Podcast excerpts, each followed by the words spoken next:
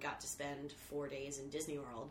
And I did what the normal person would do, which is you buy the guidebook ahead of time that gives you the fast pass times, so I could strategically plan out my days minute by minute to maximize fun and minimize waiting in line. Now she works in events management. Yo, sucker, you got a big mouth. I'm a hustler, I'm a, I'm a hustler, homie. I'm a hustler, I'm a, I'm a hustler, homie. Nigga, action, nigga, nigga, action, help me. Nigga, action, nigga, nigga, This for all my niggas that's going through the struggle that's on the grind. All my niggas that ever had to hustle to get at a dollar, this for y'all, man. Personality change, man. The Kid Cassidy.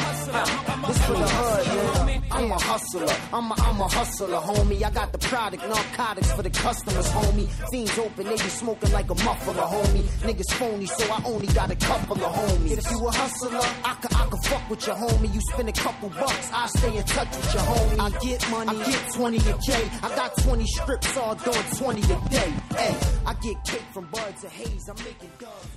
Hey everyone, and welcome to episode 12 of the Mr. Baby podcast. This week we have a, a good friend of ours, as usual, Logan Clements, who uh, is an events organizer here in Shanghai. Uh, she does a lot of sports events. It's very interesting. She works with a couple, you know, big names like NFL and a bunch of Pac-12 schools. Um, she's gotten to tour around with them around China and gone international for a bunch of events. Uh, and this year, she's gone out on her own and started her own events company, Logan Strategy Group. Um, we have also had the pleasure of working with her recently in the top five group show. Um, by the time you hear this, the show has already happened.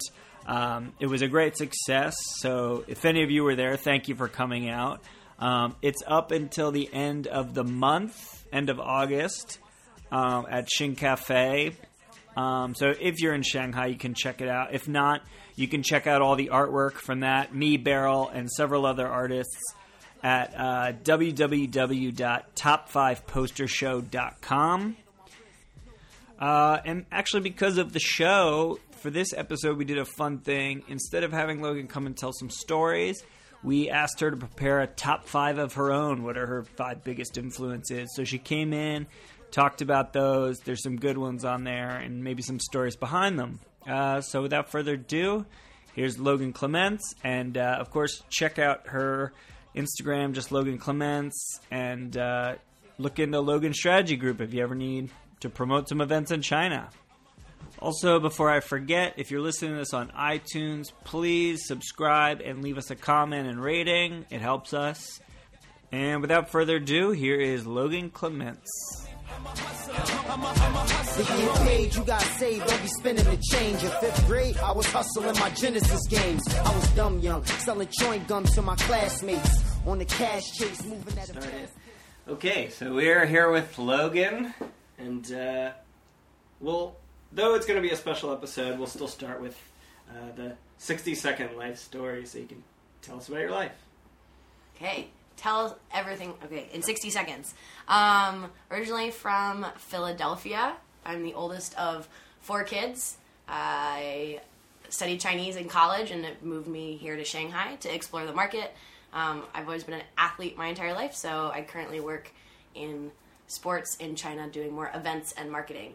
So that's kind of the 30 second version of my life. I Not guess. even. That was like Yeah. 15 seconds. I, that was like the, the spark notes. We can we can cover yeah. more in depth You can later. just repeat it three or four times. to Yeah, fill the exactly. I have things that are interesting about me. I promise. Well, I was growing up in Philadelphia. You're the oldest of Four. four, Yep. and you're so- the only female, right? No, we're Oh, no. we are uh, two girls and two boys. So it's myself, my sister Hart, then Luke and Hunter. So we're LH LH in our names, All right. and that was on purpose. Purpose? After the last, after the third kid, so after Luke Hart, my sister was learning AB patterns in school. Oh my god. and learned picked up on the pattern that we'd gone LHL. So when Hunter was my mom was pregnant with Hunter, she was campaigning very hard for him to have an H name. To So finish. the, so the second L was not on purpose. The second L was not on purpose. So my sister and myself have family names. Luke, I think my mom just liked that name. Um, and then we were fan. Yeah, sure. I think my dad, my dad Yeah. overused that way too much when he was born. Just Oh, yeah. everything was like, Luke, I am your father. dad, it's gonna okay. Totally worth it. Yeah, he's like did it just for that moment. Um, That's but the second time, and it's already over. Yeah. You get one. Yeah. Well, while she was doing pattern, the AB pattern, she also was uh, reading Harry Potter. So her campaign was for him to be called Harry Potter Clements. Wow. And I was like, I was on board. I also liked Harry Potter, but like retrospect, Your parents great just call from my parents. When you'll grow up, you'll realize something. yeah, I'm just like this name is for life, not for a book series that you're obsessed Like with. we don't want to say your idea is stupid, Yeah. but Right. you're young. yeah, Yeah. So I remember like when I was when I was little and struggling with people making fun of my name Beryl, just being like, I hope I never marry a guy with the last name Pan, and that we never are so cruel as to name our son Peter. And then fast Very forward, specific. very specific. Like, such a specific. You first had to get to Pam, then from Pam. Yes. These are very serious concerns to five year old Beryl. Fast forward, God, I I knew a currently named- work with a Peter Pan in my No. office. Oh. And like the great mystery is like, does he know who that does he know that he like his he shares a namesake? Is he Chinese? Yeah. Did he pick Did he pick? Peter? Yeah, Yes. did he pick Peter? Yes, he did. Then he definitely did. Then he had to. I don't know, or maybe it's like a really cruel Chinese teacher. I God, don't I know. hope I never English meet teacher. someone with the last name Mouse because This could be. I have so many ideas. Oh my gosh. Yeah, I guess that's like, but when you're when you're a kid, that would be like something you really like harp on and Mm-hmm. think about a lot. So Yeah.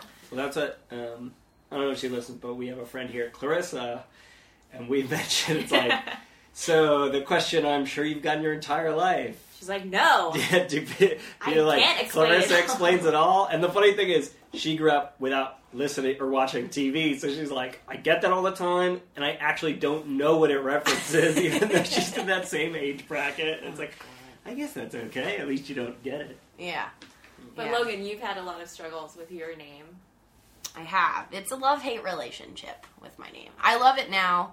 Um, I, I like to say that I got into kindergarten as a boy. Mm. which then usually people give me a weird up down of like, hold on, wait a second, and it's like, no. Um, in my town, the way they determine if there's too many kids to do uh, one kindergarten class, like all in the Yeah. morning, so you have to do there's a morning and an afternoon kindergarten, which no parent wants because who wants to send their kid to school in the afternoon when they're like tired and cranky and you're Uh-huh. stuck with them all morning? So it was like a hot ticket to get into morning kindergarten. Yeah, we had that Um, too. Yeah, and they try to pick it based on gender so that there's even like boys and girls. and so my name got picked out as a boy, and my mom got to go and claim it and was like, "She's a girl," but like they didn't take it away. So I got into kindergarten as a boy, as boy Logan, um, and You then fooled the system. yeah, I fooled it. But um, then it was like, yeah, it just was a I very. I mean, what is gender even, man? Yeah. I mean, learn that at a young age. It's just a like. construct You, of you've been fighting the you've been fighting the fight for years, Yeah, well, I mean, decades. I do I do think like I've gotten some meetings and opportunities in like work and life because I have a male sounding name. Yeah. I've gotten people to meet me for things which I just again it's like second nature. I didn't think they would have, but like Yeah. a couple have admitted to me like, "Oh, I, like my football team, I joined because the coach thought I was a dude. I'd send him an email and they were like, he was like, oh, Logan, who's an athlete at UVA. He's like, I'm picturing this like 6'4", 250 Linebacker. pound dude. And he's like, yeah, let's meet at Starbucks for coffee. And I was like, okay. And I show up. And he was like, Lo- Logan? Excuse Logan? me, It's like, little Keep- girl. keep- and I was like, hi. Yep. And then he's like, we talked for a little bit. And then like 20 minutes in, he was like, actually, I have to tell you what I thought. like I he- thought you were a dude. He was like, varsity at UVA, but he's varsity on volleyball and field hockey. I, it was very strange. I guess I didn't sure. say. I don't think I said women's track and field. I think I just said track and field. But I was like, if you did a quick Google search, man, there's not that many Logans out there that you know you're going to be mistaken for. But that's that's one I've definitely gotten. Yeah. And then people I don't meet in person, I get a lot of Mister Logans and Yeah. emails where you kind of have to Well, then be mean- like, how do I drop a Mrs. in there, like Yeah. to casually when talking about yourself, like. Yeah, I don't think. I mean, I don't think I ever met a Logan before you, so like I never thought it was strange. Yeah. it's like literally the Except only. for the X Men. I was gonna say literally the only Logan person I've ever heard of is Logan's Run the movie and Logan from Wolverine. Yeah. Well- my mom loved to like. She's very proud of the name, thinking it's very like Yeah. original. But whenever we would meet someone named Logan, or like a friend of a friend Yeah. had someone they knew named Logan, my mom would like make a point to introduce me to them. Yeah. And usually they were a small, like it's a small boy, which is very traumatizing, I think, for them. For them to be like, "Look, Logan, meet Logan," and I could just see the kids' eyes, like Yeah. everything falls, being like. My mom gave me a girl's name. And I'm like, don't, don't worry, it's okay. Like, I can see it all going on in the head. Was like, it's Yeah. a, it's a guy's name. For me, it's a family name. It's my great, my uh, grandpa's mom's maiden name. Yeah, well, so there's my- like a connection to it. But My it, brother's name is Kelsey. So like growing up, like I just thought Kelsey was the name, and then like again, pop culture, like Kelsey Grammer, and then like you grow up a little bit, and it's just like, oh, your brother has a girl's name. I was like, does he? Is Yeah. That a, is that a girl's name? Well, it depends who you meet first, too. So Yeah, I found that like, what I people mean, who know me as the first Logan then will work under that assumption that it's a girl's name. Versus if you meet a lot of boy Logans, then it's very off-putting when you meet me because I'm Mm-hmm. the girl, the girl Logan. So it's definitely yeah. It's in that when I was younger, I didn't really like it as much because it was a different name, and Yeah. I remember being jealous of my friends who were Catholic and got to pick their like their uh, middle name or when you Yeah, when you got your confirmation name and everyone was picking like Anne and Michelle and like things that at the That's time so for whatever reason in my brain I was like oh I want to have like a Michelle or like I had multiple name Allisons in my everyone class and I was like oh that's so nice like an Allie you can have like nicknames and like Logan you can't have nicknames. And my middle name is also in my dad's my other side of the family it's grandmom's maiden name. So my name is maiden name maiden name Mm-hmm. last name. Um, so I just for some reason always wanted to kind of like fit in, which was kind of weird. And now I've loved it because it is that no one has to be like, oh, that's Logan Clements. They can just know it's oh, it's Logan. You're the only. Logan. yeah, there's the only one. There's no like Ashley Yeah. R and Ashley I and Ashley M. Like it's kind of you know. many I've yeah, I've I've embraced it a little bit more. I had a uh, like comic book superhero thought starter for a story for like a character. When, uh, where like in high school, I I thought it would be great if there's a superhero just named like Hannah Lee, like the most like common name, so she could really be incognito. Like you would never be able to find her. You'd never Yeah. be able to like Google her or look her up in the phone book. Because it'd just be like, which one is it? There'd be like too many. Yeah. Yeah, I don't. I don't remember when I was like. I really like playing with Barbies when I was a kid, and I always named. I think I always gave the girls unisex names, and I don't know again now probably just because of Logan. But I always thought like Sam was really cool because it was like Uh-huh. could be Samantha if you're going formal, but like Sam just sounded so like hip or like Max or something. Like again, Yeah. weird like names for a female, but whatever reason that was like to me like cool. Cool teenage names that you could have. Yeah. They Yeah. weren't mine. Well, I Uh, think uh, interestingly, like, uh, well, my my English name is unisex, and then my Chinese name is also unisex, but more male. So my mom chose my Chinese name, and she took two characters from two of my uncles. So oftentimes, like when I send emails in China, people assume that I'm male. Uh, but yeah, kind of what I've gleaned recently is like that's like a trend in the U.S. and it's becoming a trend in China as well to name your girls with boys' names. Cool. Very cool. That was my Chinese name. My Chinese teacher gave me was Law En, which then made all my friends in my Chinese class in the U.S. think my English name was Lauren.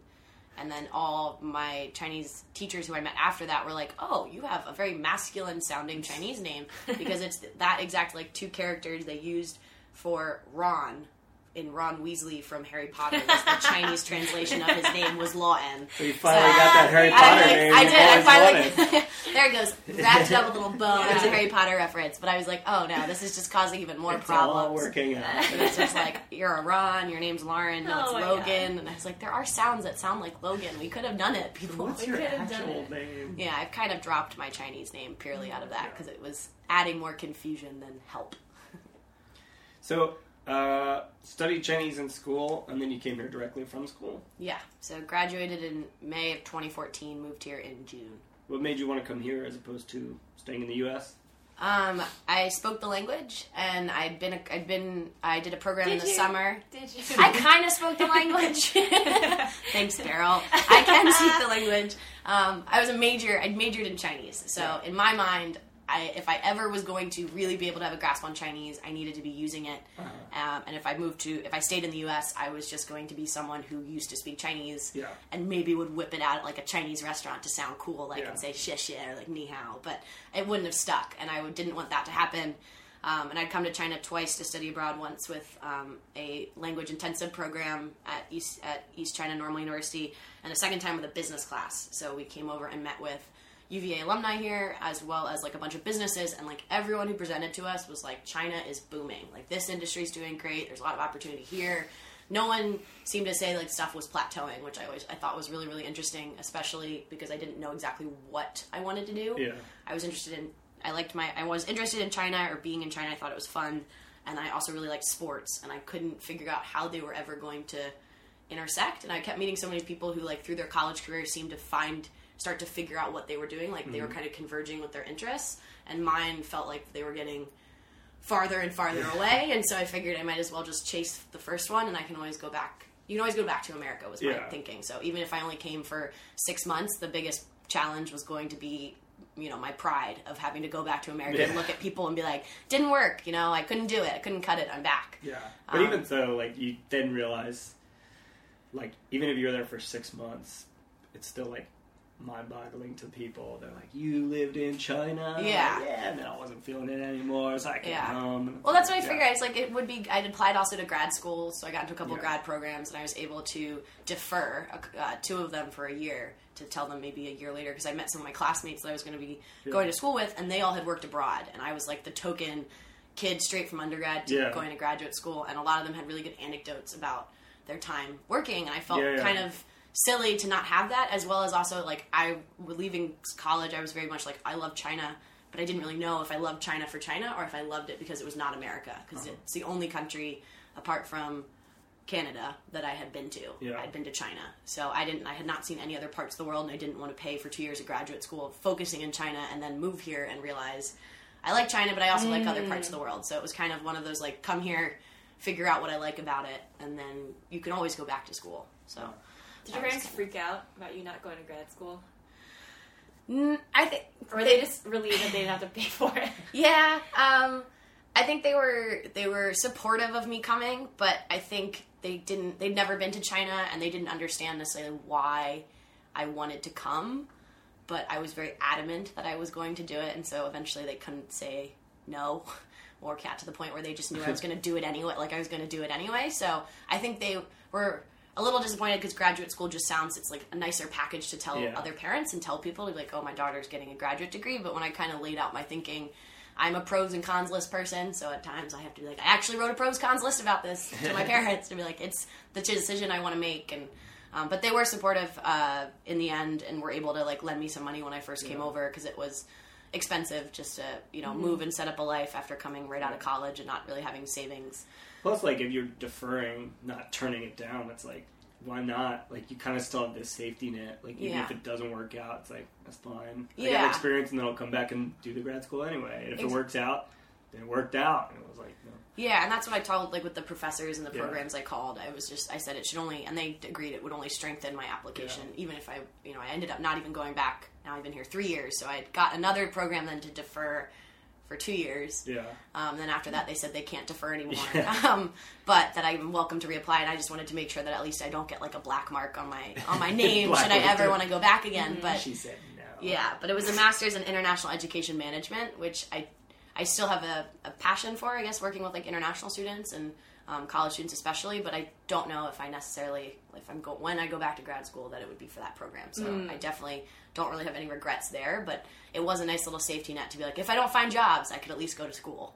Yeah. Like when people, I was trying to explain it to some people because China, you can't figure out jobs a year in advance. You kind of have to figure out to either when you get here or a month in advance. So it's just not a very um, like sexy package compared to some of my friends who knew December, November of our fourth year, our senior year, where they were working, Really? and I figured out where I was going in like April, and was moving in June. Yeah. So Well, that's crazy. Yeah, I mean, just that. Uh, like, I obviously had no idea what I was doing out of school, and then when I was briefly in Japan, like, met a lot of people who were in university at the time, and their system is like even more crazy. Where like your senior year of college is basically one giant like job fair. Like you spend the whole year like prepping to have a job by the time you leave, and like that's all you do. It's like not all you do, but most of your time is spent like finding work and like yeah. they map out your basically whole life by the time you leave college. And it's like, ooh, Well, some students, I mean, we have for our business school at my at the University of Virginia is pretty high stakes, um, high pressure, and a lot of them believe a lot of the students believe that your internship for your summer between your junior and senior year will determine your future j- job. Yeah.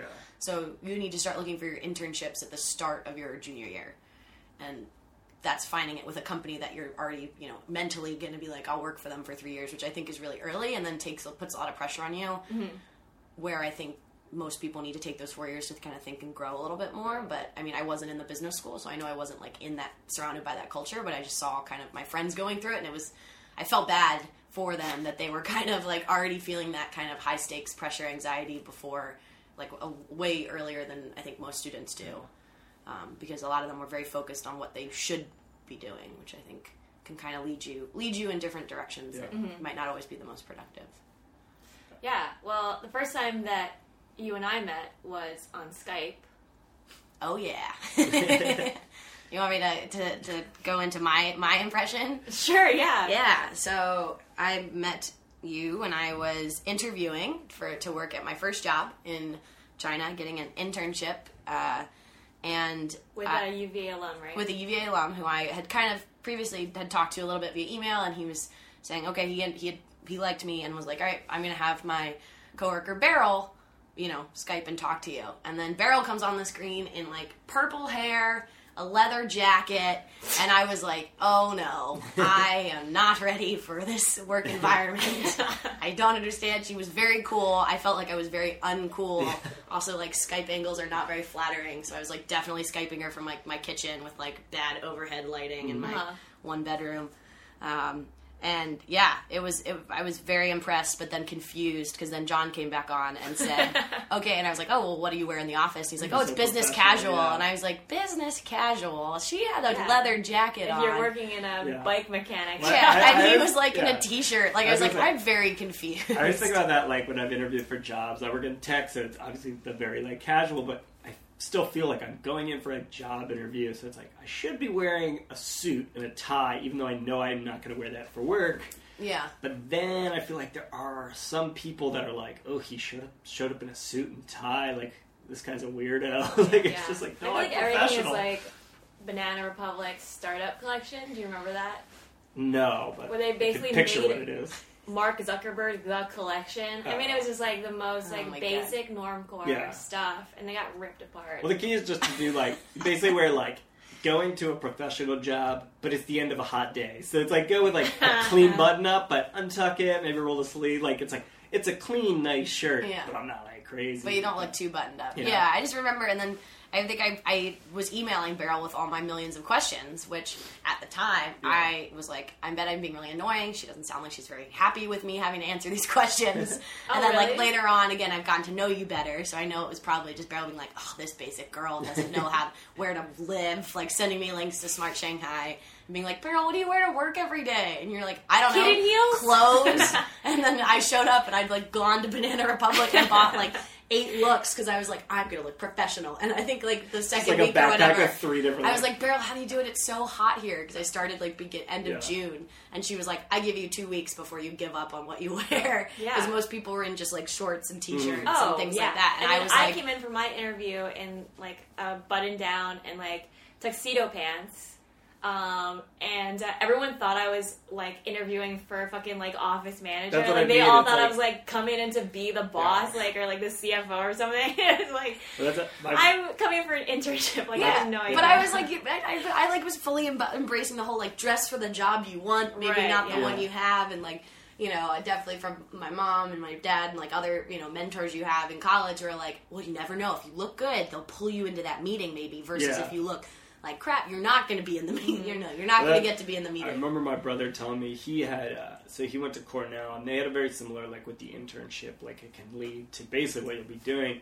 And I remember him talking about one of the places he interviewed was uh, Abercrombie, and it was like this had to be like early 2000s, like 2004, 2005, maybe maybe a little later, but it was like you know the heyday of Abercrombie. And he said he went there and it was like the corporate offices. It wasn't like a store Yeah, and uh, like the it was a weekend like three day orientation thing, and he like went, and the first day it's like this big auditorium, all these possible candidates, like younger guys, and like they're all in like you know exactly what you'd expect, like suit suits or shirt and tie, and then like all the like management comes out to like introduce themselves and blah, and they're all wearing like Abercrombie type stuff, like they're all like half of them are shirtless. yeah, pretending they're 20 years old, like polos and shorts, or like blah blah blah, and everyone's just like, okay. And they said like the first day was a half day, so like at the end you like go home. Just I, I can't remember where it was. Like, and it was like maybe he like went out to California for it. It's like oh just you know enjoy the area, and then we'll like start up tomorrow. And he's like, and then when I got there tomorrow or like the second day, apparently I missed the memo that after the first meeting, everybody went out to the local like Abercrombie and like bought new clothes and showed up in like casual cool wear to try to like fit in. You're just like, I don't know if it was like I'm the awkward one now because I'm a suit tie, or it's just everyone is super bizarre. But it's just kind of that like, oh no, this is how they dress here. I need to dress like that too. And he's like, everyone clearly in brand new like polos and ripped jeans and Kept stuff. the tags on in case they don't get the like- job. Yeah. It's like it was weird. It's like, and that's when I realized I don't want to work here at all. That's what I was about to say. He might not if his heart's not in it. If Yeah. he didn't really go Yeah. out and buy anything, It's like, but these are not the people I want to work for or with. Like, God. Yeah, I definitely think Shanghai's funny because it is such. It gets so hot and humid here in the summer that like Oh. the levels of business casual. It's hard to explain it to somebody else because I still Yeah. think people look nice here. Um, but I was just talking with two friends from DC yesterday who were saying that like whenever they go to New York, they f- like New York City, they feel like they have to bring their best Dress up, clothes yeah. like to fit in. Like everyone is like dressed to the 9s Mm-hmm. which I wouldn't say Shanghai's slumming. Like I still think people dress up nice here, but it's a different nice like it is if I saw someone in a suit, you'd be like, "Oh, where'd you come Yeah. from? Like, what'd you have?" yeah. Um, that's it's just very interesting because I wouldn't say that it's like everyone's in hoodies. Like it's not like what I would picture but- Silicon Valley But- being. yeah, but But it, yeah. it's definitely way less constricted. I mean, it's Yeah. like way less conservative in that sense. I mean, like if you work in a bank or in finance, then of course you have to dress very professionally. But for a lot of companies, like uh, I don't think that necessarily Chinese culture has a standard for like Western offices. yeah, So, I mean, we have, you know, reception girls and even higher than that, like even more like senior positions who come to work in Daisy Dukes, like cut off jean shorts. yeah. And it's like, oh, must be nice. Because, like, as a Western person, like, eh, with Western bosses, you can't pretend that you don't know that's not okay. You can't just do that. But it's also, I mean, like it is. I know for men's, like what you're saying about New York is like, uh, I, I've been in areas where, I mean, you're still gonna wear like you know nice slacks and a shirt, but like if you have a tie, it's like ooh, and then if you have like a jacket and tie, even if it's a suit, it's like again, it's like ooh, where are you guys all dressed up to go? It's like Yeah. work, like Yeah. you know, I wear the full suit. Sorry. Yeah. Well, I guess yeah, it is very industry focused. 'cause Yeah. I guess for finance and banking, you have to Mm-hmm. kind of wear that suit. But yeah, I definitely agree. It's definitely it's different from the standards. But I guess even Westerners, I do think them still dress pretty nice, in my opinion at least. I'm not a fashionista at all, so Yeah. I appreciate. I mean, I remember don't when mom pressured. sent me uh, a Women's Wear Daily like street style feature on Nanjing. Not one of the fashion capitals of the world. Uh-oh. and I was like, oh, she also has a trench coat and Ugg boots. It's like, oh, get out of here with that. I will say my my number of leather jackets I owned since meeting you went from zero to Slippery three. slope. Be careful, and then it's I contagious. had to throw out a couple because you literally like went home and was like back to America. First trip back after six months was like I need to go to Goodwill and find a leather jacket Yeah. because no one understands any of my fashion references Yeah. from Virginia, which is kind of the South. Like no one's heard of.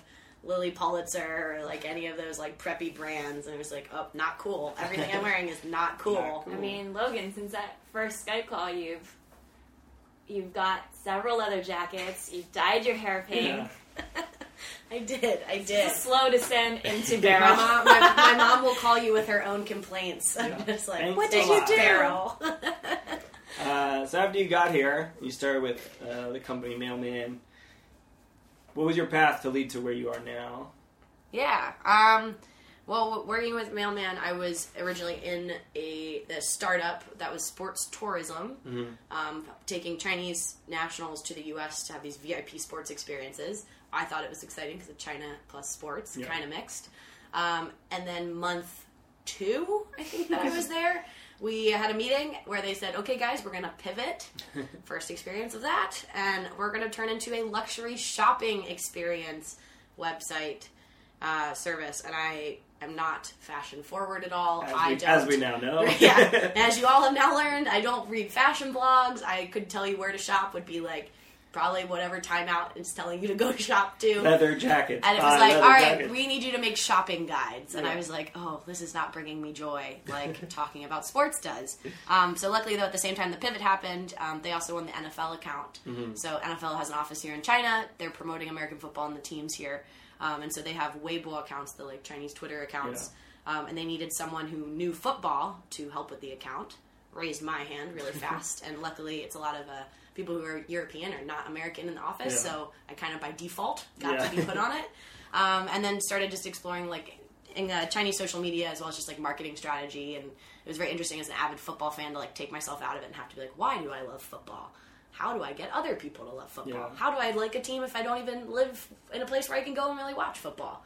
Um, and so worked on that, and then kind of got tired of being on the. I was uh, working on the Chinese side, so my Chinese is not good enough to write tweets or anything. So I was kind of like one step removed from the process. I couldn't really quality control the whole thing, so I moved to another agency to be on the English side, doing English PR and English social media, so I could kind of control the whole message and branding. Um, at a different agency, had a brief moment of the in there of like three months of being a college counselor, where I thought I was going to inspire the youth of tomorrow Yeah. from China to, you know, find their destiny in American universities. It ended up being not fulfilling and way more money focused than I wanted. So I that was a brief brief moment Yeah. before going to the English agency.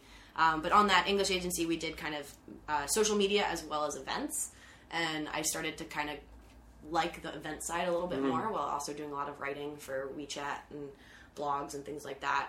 Um, and then felt inspired to go out on my own and start my own company where I got to kind of go after projects that I was really excited about.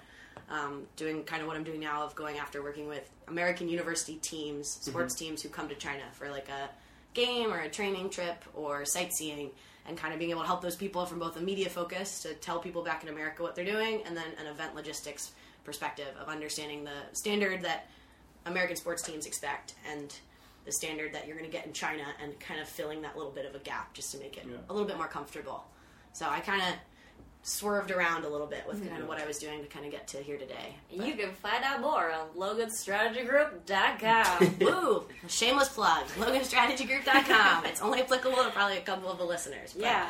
Um, Well, I, uh, I mean, I want to give you a, a pat on the back story. My dad sent me an article, knowing that Logan is a is a uh, football enthusiast in China, of an article about Tom Brady Mm. and uh, him saying that his greatest dream is to play an NFL game in China. And so he was like, forward this, forward this to Logan. So I sent it to her. Logan just goes, "Oh yeah, I was there when he gave that quote. It was great." I was. I was doing such like happy dance moves in the background. I was like, yes, yes, this is awesome for PR. Like, yeah, Well, exactly. well, Beryl- anyway, I Yeah. forwarded it back to my dad, uh, like the you know of like your reaction, and he just and like Papa Chung was like, "What?" yes, Well, it's yes. funny because when to Beryl told me that story, I was like, "Really?" Because I thought I misheard her thought. Well, in my head, I was thinking she said not Tom Brady, but Peyton Manning, Yeah. which uh, not so excited about Chinese football when he was here. He, he, he was into the development of it, but not. Yeah. We did not. But not his not get actual the money. event here, Oh yeah. no, he was not as as engaging Yeah. um, as I would say Tom Tom Brady was. Um, I was very impressed with uh, him on his last tour he brought over by Under Armour. So I only was there covering two one day of his tour in Beijing, but I was there yeah for that quote. And was very happy that I mean none of us said anything to him like people from the NFL Yeah. kind of said anything to him, but I'm sure he was kind of thinking about it. Yeah. So quotes like that oh, encourage there the from game to NFL. grow. No, Under Armour brought him over. So he's promoting this athletic sleepwear. So you can wear his Oh. pajamas, and if Interesting. you do that, Oh you will God. also be able to Just in case play you're working out your professional football In case you until could you're get 40. up and get out. He, he credits it with why he's able to still be playing at his age, which I think is really funny. And I was like, I was like, does it have a sensation? Like when you wear it, do you tingle slightly? Is it just Or, like uh, like those like airplane socks, but like a full body suit? I I it's got a cool little Compression suit? design, but I'm now really Full body skeptical. Spanx. Yeah. Spanx, Spanx. He just Well- sleeps in a cocoon. Like Yeah. that's Yeah. it. It's just like Well, fun fact: Logan has uh, accompanied both of those NFL legends to the Great Wall. Yeah. No, just not Tom Brady. Oh, but really? Peyton, I did. Oh. I did Peyton, and I did the Steelers. So and Troy little Polamalu. Peyton. Peyton and little Peyton. Yeah, Shao Peyton, small Peyton was You've probably been to the wall quite often. I have been to the wall eleven times, Oh and I am scheduled to probably go another two more times this year. Oh boy. And- Um, do you have any highlight stories of uh, taking tours to the wall or of Shao Peyton? Shao Peyton. Well, small Peyton. I see. This is a thing that so when you're on tour, you work really long hours, and you're kind of just like on call covering somebody else's life for like a week Yeah. On And social in- media. on social media. Yeah, um, and so you kind of just get in this bubble, and you're tired, and you're just trying to find things to keep you going. And so uh, Peyton Manning was not as accessible to us as some other legends in terms of like for social media, your best content comes from the more relaxed moments, or if they're joking around, like that's usually the best content versus me feeding you a line and you repeating Yeah. it back to me because it's my words, not yours. Um, and he was he's a very private person, so to entertain myself in all the other hours of the day I had. We found that in China, and I think in the US, you can buy them small plush versions of famous athletes, including Peyton Manning. So we had small Peyton.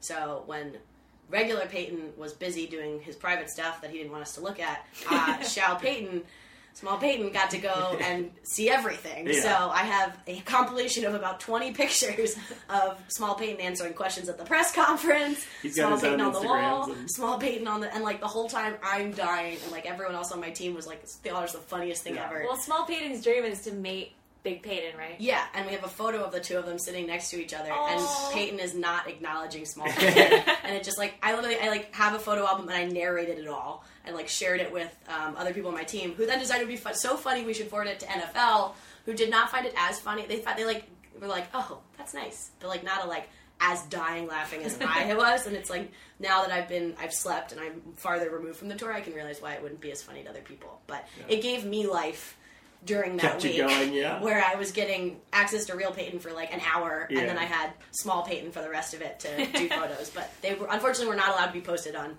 NFL Oh, China's that's- you official get to use them. Yeah. things. No, it was more of an internal inside joke. Like Peyton's not super happy with small Peyton. uh, hey, he like They're looks- not in a good place right now. Yeah, I know. One day, one day, small Peyton will will fulfill his destiny. Yeah, and the be publicist is like, don't ask him about Shao Peyton. yeah, like we have two topics you can't talk about: small Peyton and more small Peyton. Just like don't talk about him. uh, Logan, do you have any uh, travel tips for the wall? Oh my gosh, travel tips. don't go. Don't. no, you need to see it. As I said, it's a Yeah. great. It's a big wall, so you definitely have to go. Um, I You've really been like. to like every section of it. I have been. To, I like Mutianyu a lot. So that's the part that has the toboggan, so you can ride a toboggan down, um, which is what Michelle Obama has done. And I've now found Yeah. out they actually labeled the exact toboggan Ooh. that Michelle rode, which my friends who were visiting this week rode on the one that she rode Oh. on. Yeah, it's like a little one. It's just like Mrs. Michelle. I don't know her middle name, but like her full name rode this toboggan on this, This is, date. this is like a stack of them. It's like this is a toboggan line. If you want the Michelle Obama toboggan, you can wait four hours because there's only one of them. Well, then that's where I was like, well, where's the Peyton Manning Touch toboggan? Yeah, yeah. Where's the Tom Brady toboggan? that just like catches on every Where's toboggan the as a plaque Logan on the Clements back. toboggan? It's like, Like, signed and um, but it was pretty cool. My friends who were just there two days ago said the toboggan guy who like operates it um, was so excited to show them pictures of him and Tom Brady Aww. because he got a picture when they were there, and I was like, I'm again curious. I would It's have the asked guy follow-up from the questions. Gatorade bottle. Yeah, I would have been like, where's his reference for that? I'm always interested in like where people recognize them from because a lot of these players, if you're a football player, you're really famous in America, but here you just look like another foreign guy. Yeah. So when we were on the wall with um, Peyton, he wasn't getting recognized by Yeah. fan, by people because a lot of them were tourists from other parts of Uh-huh. China. But they would take his picture, but then they would also take my picture Yeah. because we're both White. foreign. Yeah, and I was like, you're just a like tall, they want your picture, but not for why you guy. think they yeah, want your it's not. picture. It's like I mean, later on, I had a I had a great, beautiful moment where I grabbed two tourists and I brought all these hats of like Bronco Broncos hats. I was like, oh, throw these on. These two these two like older women. I had it, and I took the picture with the wall in the background. And then Peyton just starts to walk up behind them because he thinks they're fans. Like Yeah. he was going to say like hi and take a photo, and I was like, no, no, just. No, they don't know. Okay, and like took the hats back. And I was like, okay, okay, bye, thank you. And like he just like walked past him. Oh. But he was the- very polite. Like the so. one nice thing about being a celebrity, like here, is just Yeah. like you can you don't have to like walk around like you would in the states. See, like I would just never wish to be. I think when you're a kid, you always like, where I had a dream, I'd love to be famous. I think Yeah. it'd be really cool to be famous, and everyone knew who I was. And now I realize I've changed that. That like I'd be okay to be famous, but not China famous. Yeah. Like even America, I don't know. In America, I think depending on the celebrity, and depending on the place, like you can ha- hold, you can do some normal activities. Like Mm-hmm. Yeah. again, maybe not presidents and stuff like that, but here, if you are famous, like you get mobbed Yeah. everywhere, and like photos are taken and that kind of stuff, and it's just a different I would not want to be China famous. Yeah. Like a lot of tennis stars are like super famous over Yeah, here, and they can't go. Well, that's like we Anywhere. We used to work in this area, Tianzifang. It's like a very touristy kind of outdoor shopping center. And uh, one time, like, coworker of ours came back from lunch and was like, "We just ran into Paul Rudd, and he was there promoting Ant Man." oh, cool. And we're like, "Oh, that's interesting." And then we went to lunch, and like while we were walking through these like they're kind of alleyways, but they're nice. You guys know, but um, we were like walking, and our boss was just like, "Hey, Paul." And it was like Paul Rudd and his family just like also walking through there, but like no like agent, no- like nobody even noticing who the hell it was, That's and then like us casually just passing like, "Hey, Paul, Yeah, go," yeah, just different. You get to like go out because he's like famous, but like probably not like world like Tom Cruise famous, where it's like people have no idea who he is unless you like were like that guy's famous. yeah, Well, yeah, I mean, uh, at previous agency, they almost had to cancel a commercial shoot because we had these two, um, these two celebrities, and then the the like location and date leaked online.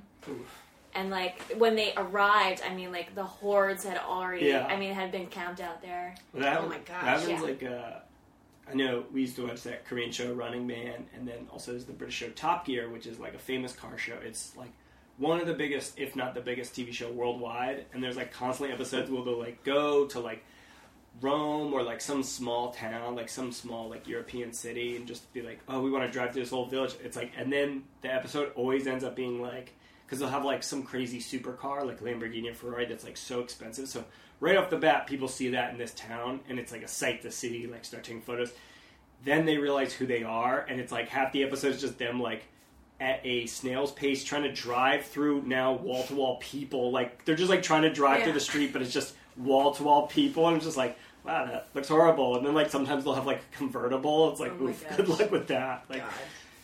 Yeah. I wouldn't. I wouldn't like to do that. I guess, but yeah, it's. I mean, it's interesting. I get Tom Brady is one who d- he did get recognized when Yeah. he was here, but like two years ago, we had the Steelers players um, who are very famous in the U.S. Um, but Troy Polamalu and two others, other safeties, and they're on TV. Some of them are still commentators, and I was able to go with them to Yuyuan Gardens with a tour guide, and that was it. Like we Yeah. didn't have to have security, and like I mean, I was taking their picture. and, uh, It's more that I worry like other tour American tourists would recognize them, Mm. and then if they start taking pictures, then I think more people would come to take the picture purely because they'd Yeah, be like, oh, exactly. they're taking photos, they must be famous. I don't know why. I'll look up later. So I was like trying to take very like subtle pictures myself of like Yeah. these guys. I think that's funny. I've heard celebrities talk about those kind of stories too, where it's just like, you know, they're well known, but they're not like, again, like a Tom Cruise or anything crazy. And they'll be like, yeah, I'll have people like, someone will recognize me, then a bunch of people start taking photos. Then I have people call and be like, oh, can I do a photo? And it's like, so what are you in? It's Yeah. like, people are just like, bizarrely like, that person's famous. I should get a photo. It's like, you don't even know who they are. Like, Yeah. why are you so excited? Well, and that's been one that's been really interesting. Like a lesson I learned from from my old company with kind of working with these like celebrities is you actually get a lot more out of them, like personally, if you just treat them like a person. Yeah, absolutely. And it's very weird that again, my brain, I had to like, you know, you have to kind of like take them down a couple notches of like they have people problems, like they're normal and like Yeah. they have their own their own interests and things like that. They're not just that persona you Yeah. see, and that like you'll get to actually you'll get more out of them Mm-hmm. and either and for me as like a social media person it was great to get them because i want them to be comfortable and if i'm fangirling and taking pictures with them and trying to do stuff then you know they're going to treat me like a fan Yeah. not just a friend um, so that was like very cool i got to have like nice casual talks with like Mm-hmm. troy polamalu which like my friend from pittsburgh freaked out and was like how do you not have a photo with him and i was like i have zero pictures together with them but i have mental images Yeah. of like again it's like always i'm always like mental pictures i just have mental I have memories and stories that i can tell Mm-hmm. um, i did get some of their gear because when you're famous you like get gear wherever you go and then you don't take it with you Yeah, Sean's Now, brothers now also my got bro- some- now my brother has some Yes, of their gear because give nobody I know is a triple XL polo. That's like, Logan, you play football, so I guess you would know some people who are our size. like, and I Sean, was like, do you want this? Like, Yeah. I'll try it on. It's like, no, that is Yeah. big. That's a I big boy. it to many people also on my team on uh, my football team. A couple of them were like, "Thank God I haven't been able to find shorts Yeah, in China," yeah. and I was like, "I know these are imports from America." Yeah. Um, so I think that's always interesting, and you'll, you won't always see that with other companies. That even if they're social media people or agencies, like they definitely fangirl or fanboy a little bit Yeah. harder. Which again, it's it's okay, but I just like my personal branding and the way I like to do it. I think it's you actually learn a lot more about someone when you're Mm-hmm. not in their face freaking out. Or as in my my mom pointed out, and I didn't do it when Peyton was here, but he spoke at my graduation from college. Didn't feel like I needed to do that to tell him that to Yeah. date myself because that was literally like three years ago. and his wife went to University of Virginia. So it's just funny. Other people are like, you didn't you didn't drop that in. I was like, there's no casual Yeah. way to like drop in. I know where you went to school. I also went there. But I was Or like, but like, I I can know talk to him. and then it's like, cool. Yeah. Right. Then yeah, then you're like, Yeah, what, like, what's that the means reaction nothing I to want? him, I feel Yeah. like it's like the Chris Farley interview where it's like, Yeah. remember, remember that? Remember that? Yeah, that was cool. Your wife went to my college. Like, yeah, tens of thousands of I know, people I went to your college. Like, also, I didn't go there. Like, Yeah, I mean, if anything, I was like, the only way I could have finagled it in was like if I was just like, oh, I miss Charlottesville so much. So be like, what do you mean? like, ah. oh, you went there? And like, you to like feign, like, oh, I had no idea. But yeah, it must be interesting because like And you then just three minutes fifty-eight, you and I locked eyes. yeah, I'm like, you don't remember that? You passed the ball to a guy two rows next to me. And you didn't pass it to me. there's not pavement. Yeah. Um, have there been any events, maybe like the Tom Brady one, that like you were just like never expected, like on that scale? Because you've like gotten to work for some big clients, or even like smaller events that are like just fan events because you do a lot of those. Like Yeah. Any events that were like stand out as like crazy, like they might have been a lot of work, but you really loved. Like it was awesome that you got to work them. Yeah. Um, from the football perspective, I think I really liked. We did a, a cool um, fan forum with Peyton in Beijing. Um, they have a little like auditorium area under the bird's nest in the Okay. Olympic Park, Yeah. um, and that was kind of cool because I think we were a little. I was a little nervous leading up to it about the promotion and just like the location of it because the Olympic Park is not in the center of the city. Yeah. And so, if you want good turnout for an event, usually, and it was a weeknight, Yeah. you want it to be convenient for people to stop by for work. Um, and we ended up actually pretty much packing the place out, which was cool. And it was like um, kind of a like a atrium style where the stage was lower and the seats the seats went up, kind of like a stadium.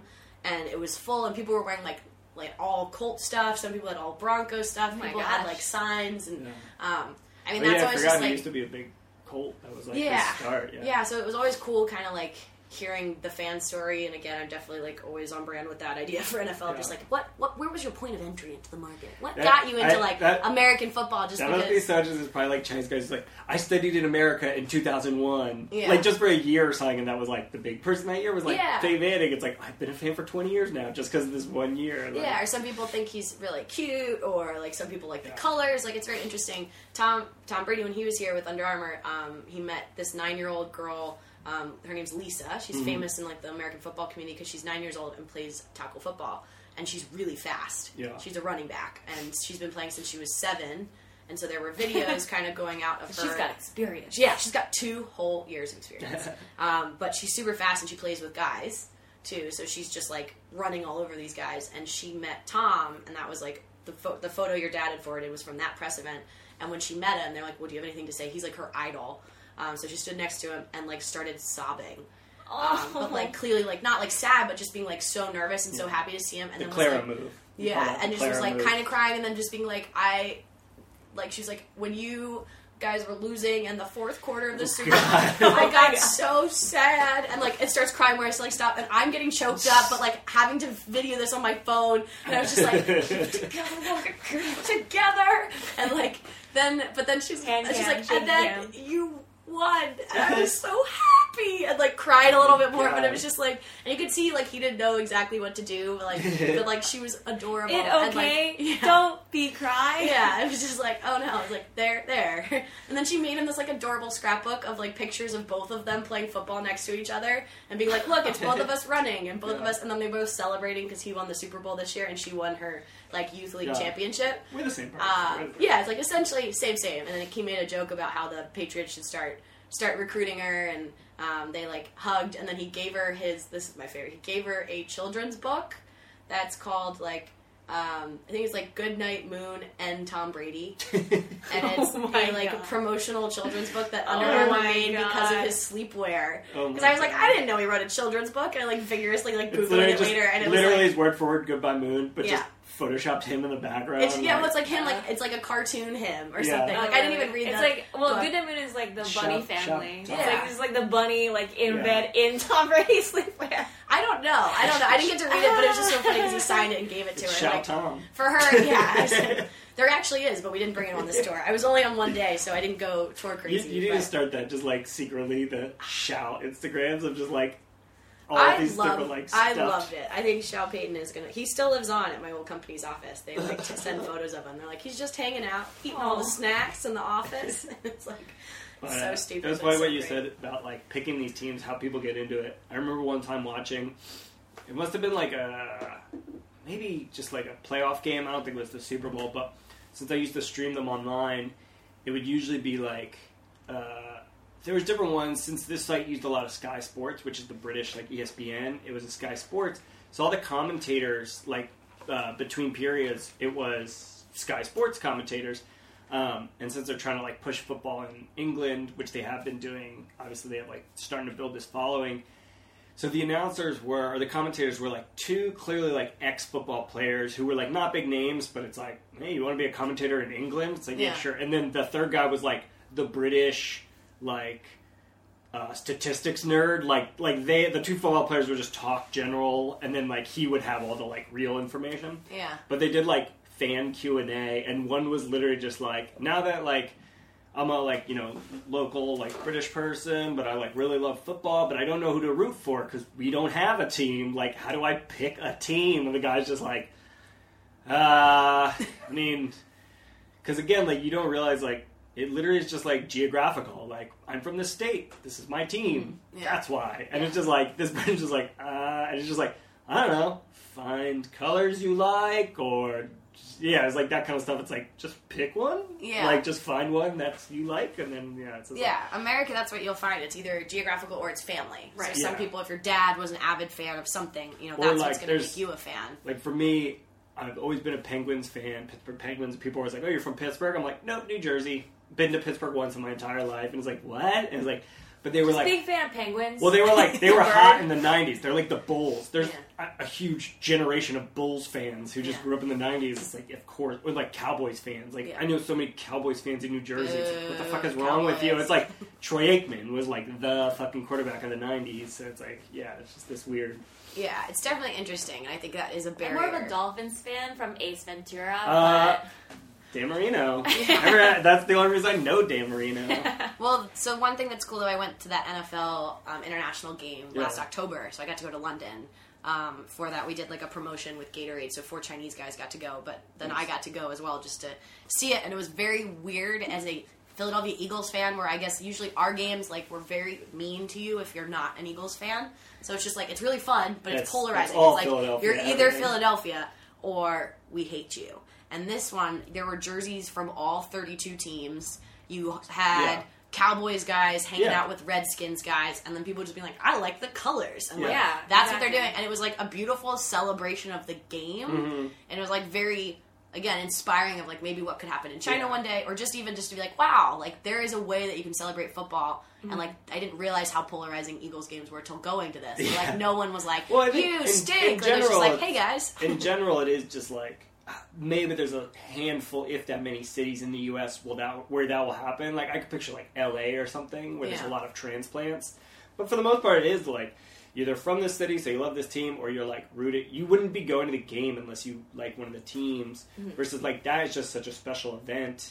It's like hell yeah! I mean, like later this year, there's going to be the first NHL uh, like exhibition match in Shanghai, and it's like, yeah, I'm definitely going, and I'm definitely wearing a Penguins jersey, even though they're not playing at all. And it's Yeah. like, why not? Like, Yeah. you're just trying to like support that team, and it's like, you know, rarely you'll see like somebody go to a game and their team's not playing, but they're like, I only root for this team, so I'm going to wear that jersey anyway. It's like, all right, yeah, it'd be very rare to Yeah. find. But Well, when when I was working with our previous uh, sports social media agency, I accompanied a couple of uh, like prize winner fans to uh, a Knicks game.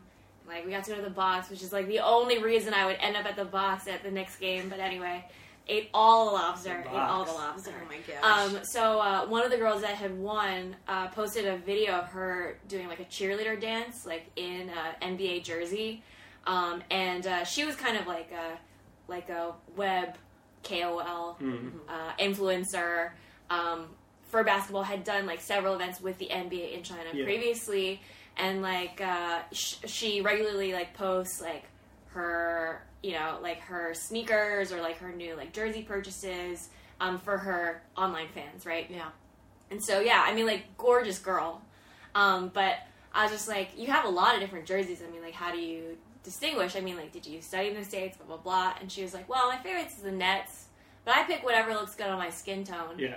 And I was like, wow. I mean, like, I was like kind of taken aback by her like outright honesty about it, just like being completely superficial about it. But I was like, I don't know, own it, get Yeah. it. I mean, Yeah, I obviously mean- it's been very profitable for Yeah, her. I mean it's. I mean that's like the Yankees. You we've traveled the world and you will see Yankee shit everywhere. Nobody's Yankees fan, but it's like an icon. It's like here with like there's so many quote unquote Lakers fans. It's like no, no, Kobe is just so big that's just like you have to buy it. Yeah. And then yeah, like when the Nets went to Brooklyn, they became black and white. And if your sports team is black and white, you're gonna sell so much shit Yeah. solely based on like the colors. Like Yeah. everyone wants that shit. Yep. Yep. But um, so you stepped away from the companies you were working for to start your own venture. Uh, what was what what drove you to that, and what are uh, you know some of the challenges you faced? Yeah, um, I think what originally led me to start thinking about it was I was taking, I was doing, kind of dabbling in a bunch of different projects and doing a lot of different work, and I wasn't really sure exactly what I wanted to do moving forward. I kind of just knew that five years from now, I did not want to be still doing what I was doing, Yeah. like lots of tweeting and social media is a very hands-on industry. There, are, you know, when you're on holiday, we're still posting because you have Yeah. to post about the holiday because people are home and looking on social media. Um, and I just figured I kind of needed to like step out, remove myself from, from kind of my full time gig I was doing, and start to have a little bit more control what projects I got put on um, by being able to say yes and no to things, and start to like figure out what I liked more because I really liked writing, and I but I also really enjoyed being on site and not being at my desk and just kind of like having to problem solve like in events. Um, and so that was one like the first step was just to kind of like take myself out of it and cut everything out and then add back parts I like to kind of figure it out. Um, and then also just there were some projects that were coming along like from friends or things that I just didn't have time for and I kind of felt like my whole world was turning into work and that's not the kind of person I wanted to be. Yeah. Um, and so that by controlling my own schedule, I could kind of find that work life balance, which again I think is very everyone does it differently Yeah. because I definitely by running your own company you do work a lot. Yeah. You also work more because I can't call in sick ever if or if I do I But just at won't least make it's money. your work. Yeah, but it's my work, and I can like do projects I'm passionate about. It's really been a like a kind of roller coaster of like days where I've been like, this was the best decision of my life, to being like, this is the worst decision of my life, and like have been leaning heavily on friends and family and people I can kind of call because when you don't have coworkers to like decompress with, I don't have coworkers to distract me, but I also Yeah. don't have coworkers to de- to decompress with when I'm thinking about decisions or just having a bad day. Um, so I've definitely like leaned on those people over free cups of coffee or ice cream or a beer or just a Skype call. I mean, uh, uh, occasionally I get a phone call while I'm at the office from Logan, and it's usually like, "What happened? Are you in the hospital? What happened? Are you okay?" And it's like, "No, I'm just kind of frustrated with this project." It's like, "Oh, okay, okay, nobody's dying. Okay, cool." Because like it's definitely been like I got hit by a car before, and it's like, "Oh my god, is it that?" Like, do I, I've need to come get you? Yeah, I've spilled tea on my computer. Oh boy. yeah, it's been oh my gosh, it's been a lot. So yeah, I've definitely relied on kind of those people to to help. Yeah. Um, and then it's yeah, it's just been a learning curve. My background's in marketing, so the marketing side has not been and like writing has not been Yeah. hard, but the financial side of running Yeah. a company and figuring out what to charge people, Mm. um, while also battling of like. I'm to some people I'm I'm a known name in certain like very specific industries. Yeah. People know what I do or who I Uh-huh. work with, and then other people have never heard of me before, and I'm cold calling people. and, Yeah. You know, I'm not a salesperson, and yet I have to be my sales, my gotta learn that finance, shit real my quick. HR. Yeah, you kind of you start to learn Yeah. um, what to do, and you do. It's great to lean on people, but I've also gotten a lot of advice from people that I have not followed. I Uh-huh. followed some of it, but some of it I don't because everyone's company is very different. I don't have like a tangible. I'm not doing an app or a product Mm. that I'm trying to mass market. I'm very like niche. Um, so it was very interesting when I first started. I was very much trying to put up this front that I was bigger than just one person, Uh-huh. and like I was a group, and there's a team of us. And if you hire Logan Strategy Group, you have access to this team. Mm-hmm. And then I didn't really feel like that was um, embodying who I was. Or when I was Mhm. getting feedback from people, a lot of people are like, "Oh, I like working with you, like you as Logan, not Yeah. not because of the ex- exact work you do or whatever, That's but it's just that's why we want to work with you. And I did some cold emails to some universities about working with their teams, and I got an overwhelming response back from them. Yeah. And a lot of it was just me saying, "I'm Logan. I was an athlete. I live in China. Yeah. Like, give, let's talk." Versus being like, "Hi, Logan, Stra- a representative from Logan Strategy Yeah. would like to reach out to you." Da, da, da. So I like refocused my whole website I credit my mom with telling me I need to put my picture on my website, so I have my photo on it now, and like. So Mr. Logan doesn't show up. Yeah, Mr. Logan. I'm very much like branding that I'm a one woman concierge agency. Woman. Yeah, woman, bolded, underlined three times. Um, and like that I can scale up for projects if needed, but that it's not necessarily like I don't need to turn into an. Yeah. agency. I don't want Yeah, that can that. also. I mean, I was surprised. I learned this when working in startups that a lot of startups have actually the problem of like not they don't get any clients or can't like close shit. Is they scale so quickly that they can't keep up and just like fail because they're too busy and it's like it's an actual like major problem a lot of companies have. Yeah, so scaling up too quickly or not scaling up early Yeah. enough, and I mean it's been very interesting. Also owning my own company, I've been mansplained a lot of things that I I just maybe I hadn't picked up on before, but um, both by people here in China as well as in the U.S. I took some meetings and um, people were a little condescending at times, which it's very interesting because I was like, think it's, that's just everyone's process is different, Yeah. yeah, and um, you know, no one person. I, I wish some days there's like a magical being could come down and just tell me Mm-hmm. how to run my company and like help me figure out some stuff. But at the same time, I've been very thankful that I don't have one answer Yeah. and one solution. Um, and so it's yeah, you definitely like have learned to be to kind of figure out what's an actual crisis and what's not. Mhm. But so for trying to keep it really lean, be one person for now until Yeah. I either am so busy that I clearly need another person, um, or decide to you know partner up with somebody else. I just Yeah. don't. I don't feel like I need to scale up to be better right now. I just need clones. I just want to clone myself. What What would you say is the biggest surprise that you didn't see about you know difficulty or advantage of starting your own company? That's like been Yeah. you had to unfortunately learn trial by fire style. Yeah. Um, well, I kind of already knew it, and I'm still learning now. But like, I come off a lot better in person, I think, than via like email or Uh-huh. online. Like, I've never gotten a lead from someone who's like found my website and emailed me out of the blue. It's very much like a personal connection, or just like when I sit down and can tell someone what I do. Um, I'm, I'm a lot more engaging than sending out an email, especially like what I'm doing right now. It's concierge agency, so essentially I do everything from get you coffee on your trip to organize an a formal alumni Yeah. event to do some like basic translation needs if you're like on the go. Like I can kind of do all wear so many hats that listing all of that out in an email is kind of hard.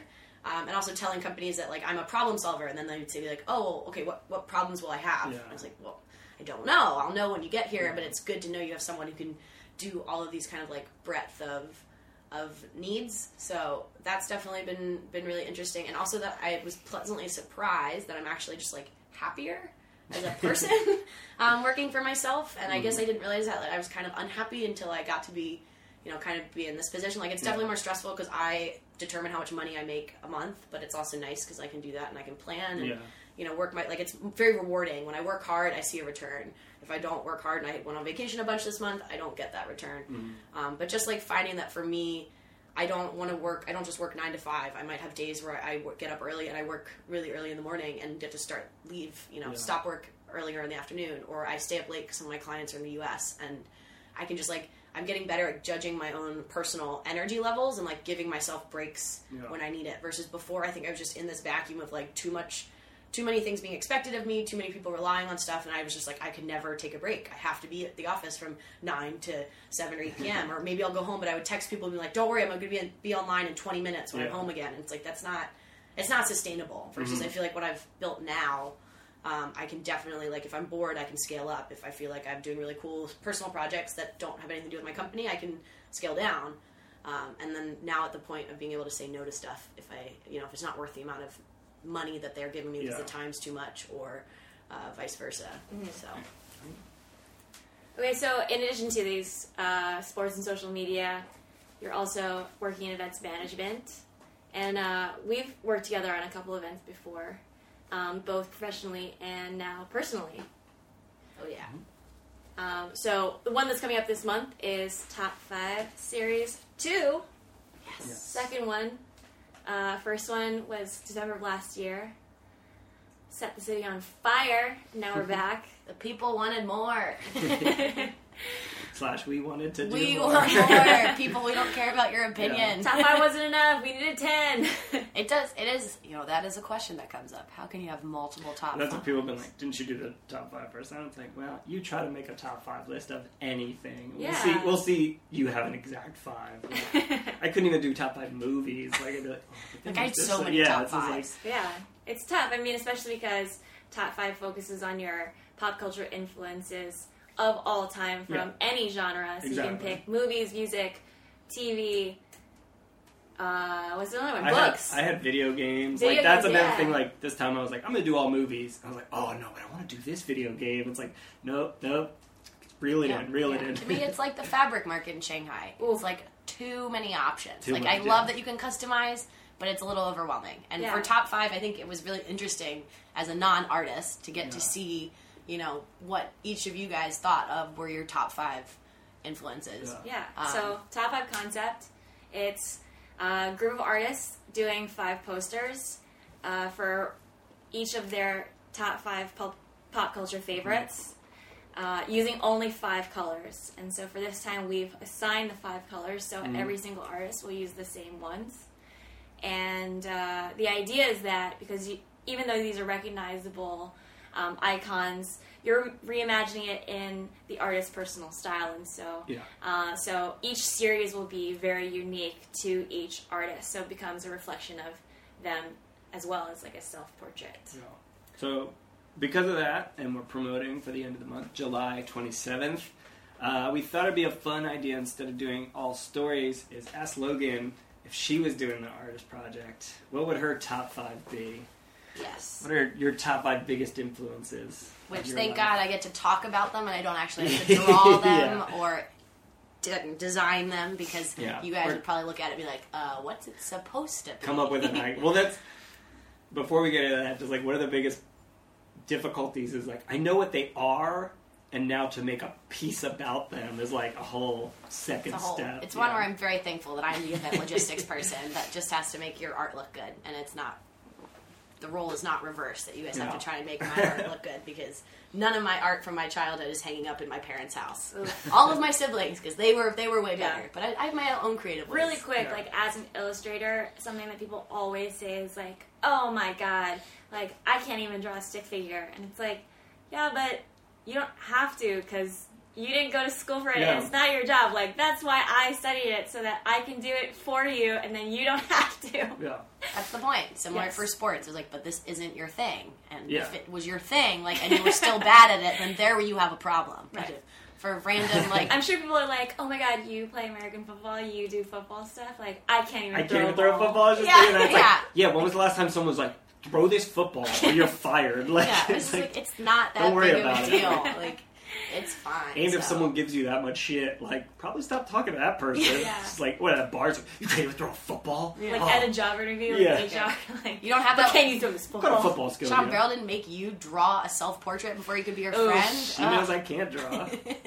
Yeah, it makes, Every that day she lets That's why me know. she's- makes me feel really good about myself. I was that's why she's Well, friends with us. I say We- worse than that is my parents do put my artwork up because I was the only one in the family as an artist. But again, my paintings and anything like that, horrible. I Yeah. was never good at that. It wasn't what I wanted to do. And so my mom will put these like paintings up. It's like, please take that down. like it's embarrassing. It's like, what did he make that when he was twelve? It's like, no, nineteen. take that shit down. Yeah, it's like, horrible. Just hide it, hide it. Find something when you were a kid Yeah. and you had zero expectations. The worst by adorable. far was, besides just bad ones, again, looking back, horrible. But my senior for like AP art, I pretty much fucked around and then just had to like put a portfolio together like last minute.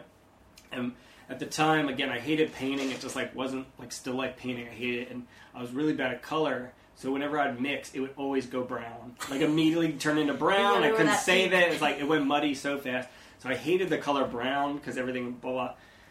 So I did this like series of like ode to my hatred towards the color brown.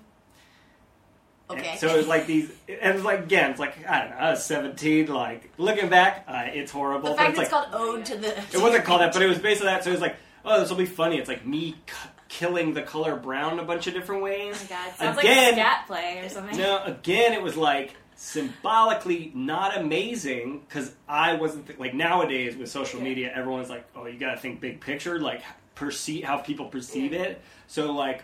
100% there was no malice in it, but the illustration of a brown crayon literally being hung from a Oh tree, my like God. like looking back, just like what were you thinking? Not only that, My mom has it like framed in our, my bedroom, like hanging on the wall. I was like, please take that down. Like, what are you doing? She's like, I like it. It's Oh a good illustration. I'm Oh like, my gosh. no, like so get hyped for Top 5 Series 3, That's what I Shades of. Brown. it's Like, like like we have five shades of brown that you are allowed to. Uh, no joke. My like one of my I'm early killing the crayon. It's was the crayon. It has nothing it's to like- do. It's not. It doesn't mean anything. all like shades of beige and then like one pop red. But I guess now we can't do that because uh, Sean is a white power enthusiast. Yeah, it's like trust me, none of my art has sim- hidden symbolism. It's very one-liner. Or, like or does it? That's what a Yeah. racist Yeah. would say. that's what I mean. It's like just give me five minutes to explain it. oh trust my me. god, But That's it's like- classic. I more want to be like your mom's friend that like Oh. comes uh. out. She's like, "Look at this awesome painting." Well, that's that what it was Sean like- made." They're like, This is like after "No, well after we're I'm a racist Yeah, like family." I didn't Oh live there God. anymore, so my room would just be like unused, but it'd be like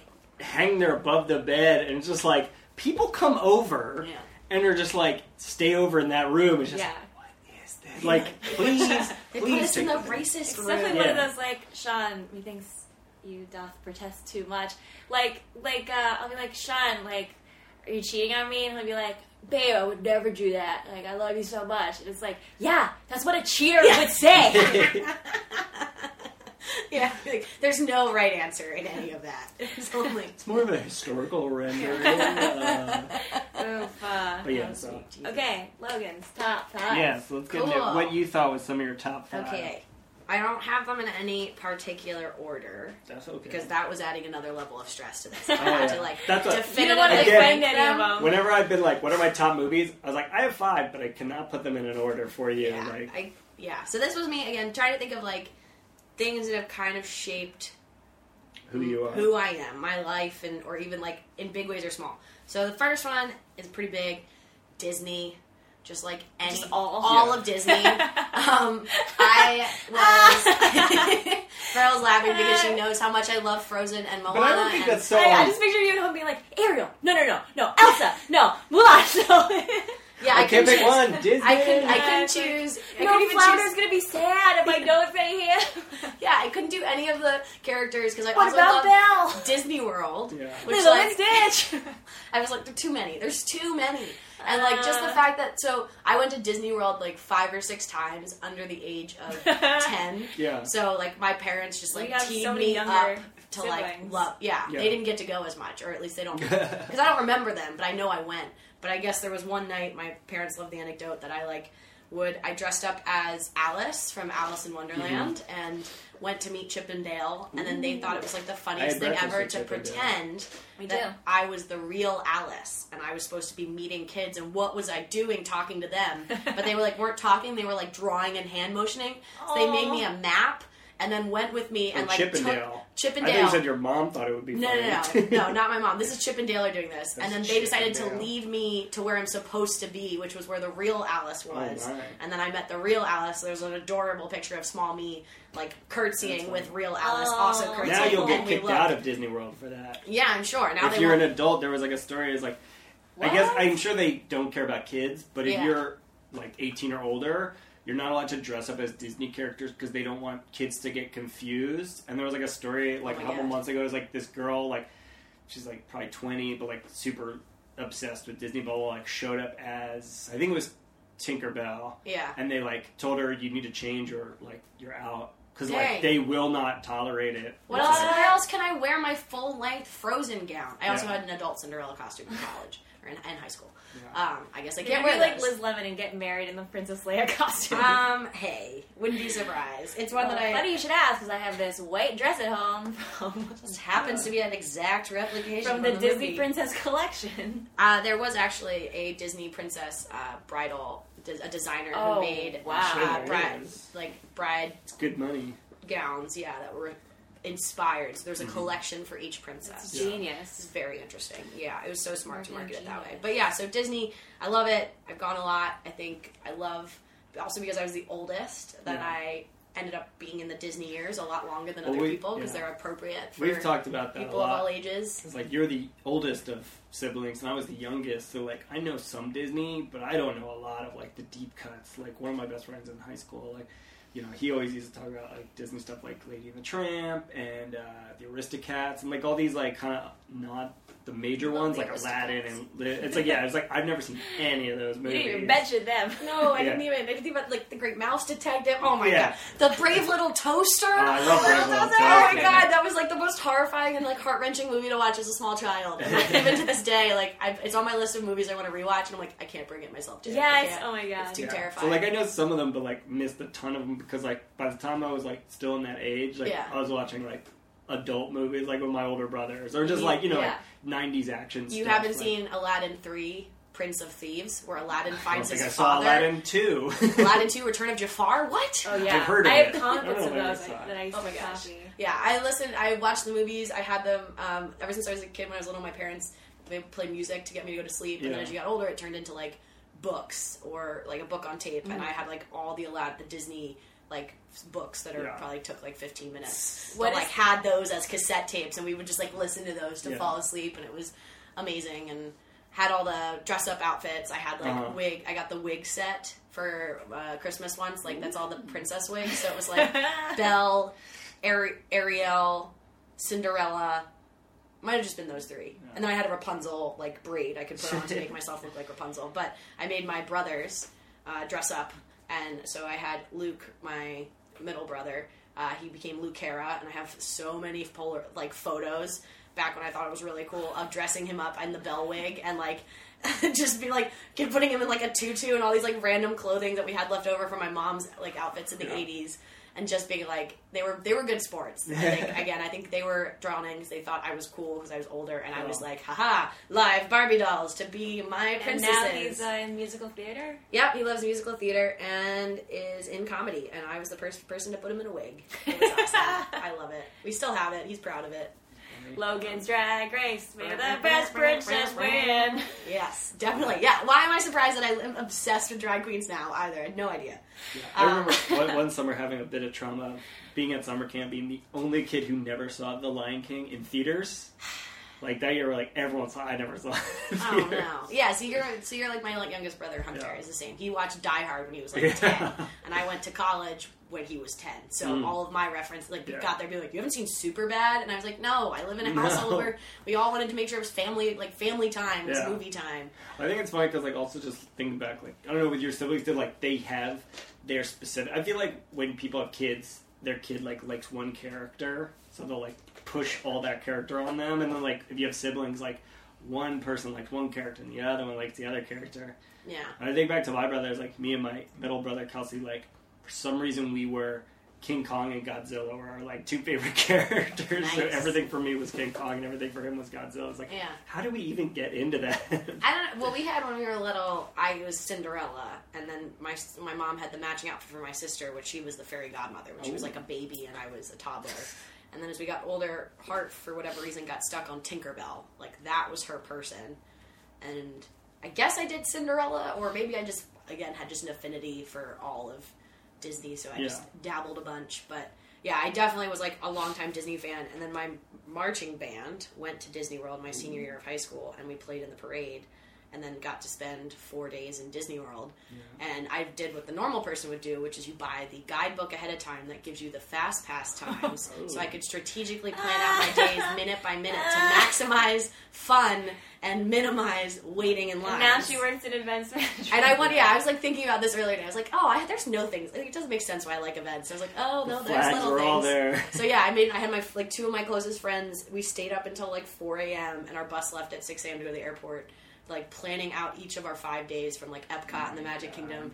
And day one, everyone was like making fun of me because like in there we'd written no time for lunch. Yeah. Because that's when everyone else takes at lunch is when the lines are short. So it was like, and I'd written on there also wear comfortable shoes because we're not stopping for people who get blisters. And so it was just being like big breakfast, big dinner, and it was like lunch as all like on the go. Yeah. Um, and we did it all. Splash and, Mountain. like Just one day, it was just like the two of us, like the three of us running around, and we didn't wait longer than thirty minutes. Like again, because we were like sprinting, we'd like mapped it out and been like, "You run fast, fast over there. Okay, you go over there. Like I'll get in line." We grabbed like a turkey leg, like while we were running to like eat in line before we jumped in a Did ride. you ever watch the show Step by Step? No. You it? Do you remember that show? It's like a '90s sitcom, but Yeah. there's an episode where they go to Disney World. It's like any other family sitcom where it's like they basically split the episode into like multiple storylines. Yeah. And one of them was like two of the kids like discover there's like somebody has the record for riding everything except for one ride. They're like, we need to beat this record, See, and they I basically didn't- exactly I'm glad that. I like- know that's if that's not a real thing because I would have done it. But like day one, and everyone made fun of us for doing it. And then by day the end of the day, we like everyone was like, "Oh, what'd you do?" And people were like, "Oh, I waited for four hours for Splash Mountain." And we were like, "Suckers!" so then everybody wanted my schedule, so it turned into a hot commodity that on my flip phone I could make a very Oh. grainy ah. picture of my schedule to send to people. Um, but only a couple other people stuck to it because we had very specific date. Like we were up early and on like the first bus from our hotel to like Epcot. Nice. Um, They're like, no lunch. We have reservations with Chip and Dale. Hey, well, that it was great. We got like all the ones out of the way. I remember they had a great ride at Epcot. Now they have it that um, uh, what's his name? The turtle from Finding Nemo. Crush? Um, yeah, Crush like talks to you. Like it's like it's supposed to look like you're, you're talking to him in his tank, and it's just like dude, totally. And we're like, me and my friends are like dying with the like five year olds who are like, this was awesome. I was like, I am still a child at heart. Would you and, join the 3030 club or 33 club? Do you know what that What's is? that? So Disney, I heard this and like looked into it one day. It's like they have something called the 33 Club, and it's like invite only. It's basically for celebrities. It's a, a it's the only place that alcohol is sold in Disney World, and it's like a hidden bar restaurant on the premises. That's there's one at every like location, Yeah. and like in I think like I guess the California one, it's like in the uh, I don't know like I don't know the thing, but like it's a small world. Like, there's like a village, like a downtown, but everything's like small. Yeah. One of the doors like is 33. It's a real door that leads to like the secret club, and it's Whoa. like people like Johnny Depp are members, and it's like this super like members only for adult like super Disney fans. It's like adults only, members only. It's like a full bar. It's the only place in Disney World that sells any alcohol, and it's like super secret That would be and cool. it's just like this crazy bizarre like celebrity like if you really like disney you'll join this and you can like go relax out of like the public eye and, yeah, like, there's but like still be in Disney. it's like super mm. vip like the like comes with a bunch of other shit and it's just like oh, Okay, yes, cool. this crazy like hidden club inside uh, like hidden in disney world yeah. Well, I did when I was a small child. I wanted to grow up to be a princess. That was my desired career. And then when I learned you couldn't grow up to be a princess, I then Oh, decided Jack. maybe I'd want to grow up What? and work What at you mean? Disney World as a faux princess. Yeah. Mm-hmm. But then I realized I didn't have necessarily the body shape nor the Mm. dancing skills because all of those. The actors and actresses who play them are like Yeah. very versatile and being able to like sing, dance, Yeah. and look and look the part. you can't Well- just you can't just look good and well, around. like just think about Cinderella. Like she's not. The, all those body types are not typical real human body types out of things. And I was like, I don't know if I could deal with that, but I definitely lo- would love the idea of interacting with little kids and being their Cinderella. I mean, not to not to crush your dreams. I feel like you might be a little bit too into it because when Shanghai came to Disney, they brought out a lot of employees from America. One of whom was a cousin of a friend of mine, and she, for a long time, worked in casting Disney princesses, and said that often the people who get rejected are the people who have lifelong dreams of becoming Disney princesses because like they're in the casting like where they do the fitting for the costume and like crying, taking photos, and it's like you're not equipped to do that job. Yeah. You know what Yeah. I mean? Like you can't distance yourself. you just enough. want to be in it Like, Yeah. Yeah, no, I've I, also- that's a good point. I mean, again, I did not end up doing that as my career, but it is one that like I've. I think it would have been. It was one that I thought I could do. Yeah. I've Just also because I was heard- like, I know the backstory. Don't worry, they're not going to ask me a question that I don't know the answer to. I've also heard kind of creepily, but uh, almost all the characters at Disney parks all have at least one security guard with them, like plain clothes hidden. And it was like hearing an interview with like a guy who used to do that for a minute because I guess he lived in LA and was like working at the Disneyland. So everyone has at least one, but like the princesses have like five because like there's so many creepy dudes that like stalk the Disney princesses and like one guy like people like banned from Disneyland for like being creepy stalkers and oh stuff. and they're, God. like, they always show up like sh- like talking like princesses. Like, yeah, I recognize that guy. Like that guy comes every day or like every week. Like he's always like regular. Yeah, well, I It's guess just, it they're turns into like super you're a creepy. celebrity. Yeah. Yeah, well, that's Not it's like these people are actually that, and just some become people obsessed can't. and like so like the princesses will have like five hidden security guards at all times Yeah. just because they're like the biggest targets. Well, really quick, what's Disney magic for you, and how do you feel like that shaped you as a person? Oh, Disney magic. Um, I think it like helped. Well, again, I think it's just like that childhood wonder and the idea that like magic can happen and like just like there's no. It's really hard to put it into words. I took also I took a college class about Disney, um, which was like me and 27 other females who love Disney and three men who were in the class.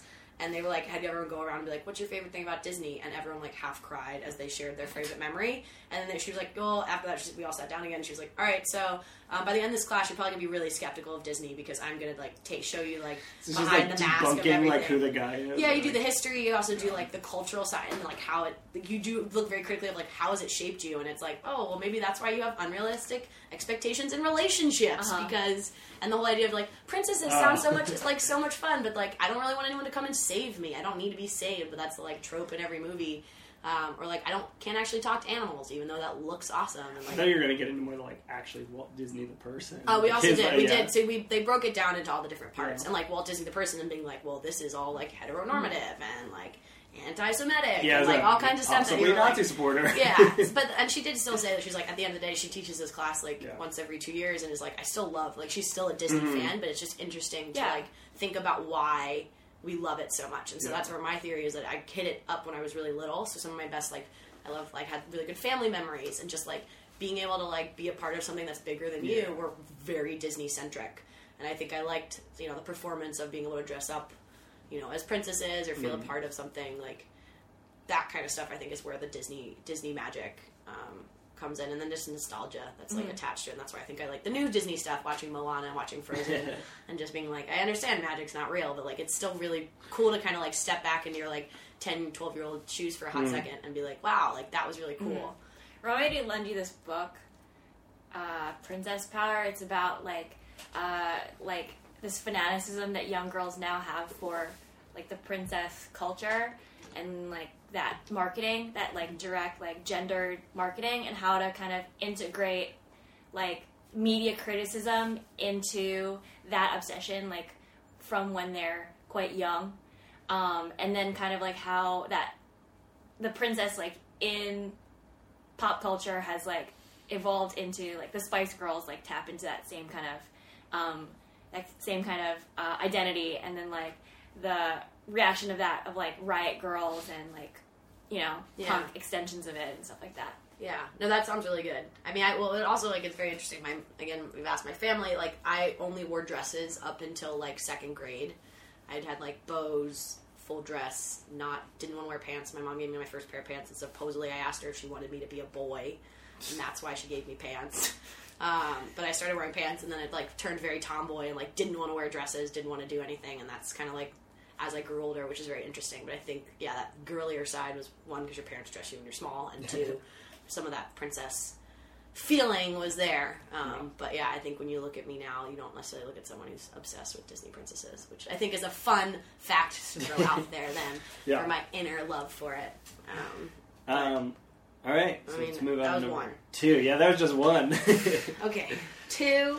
Um, this is a series. I like the Nancy Drew series. Oh wow, Um, another empowered female. yeah. Yeah, um, there's a lot. That's a strong theme in my list. Right now, actually, um, Nancy Drew. So I was obsessed as a kid reading them, the like original ones. It's like there's 56 books, and for whatever reason, I was convinced that I had to read them in order.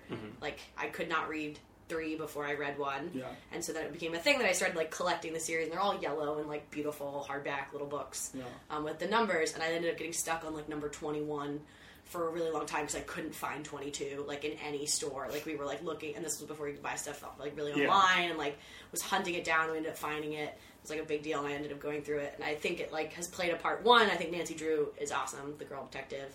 Now going back and reading some of the stuff, it is very like campy, like the Yeah. problems she solves, and What Derek, what era is that from?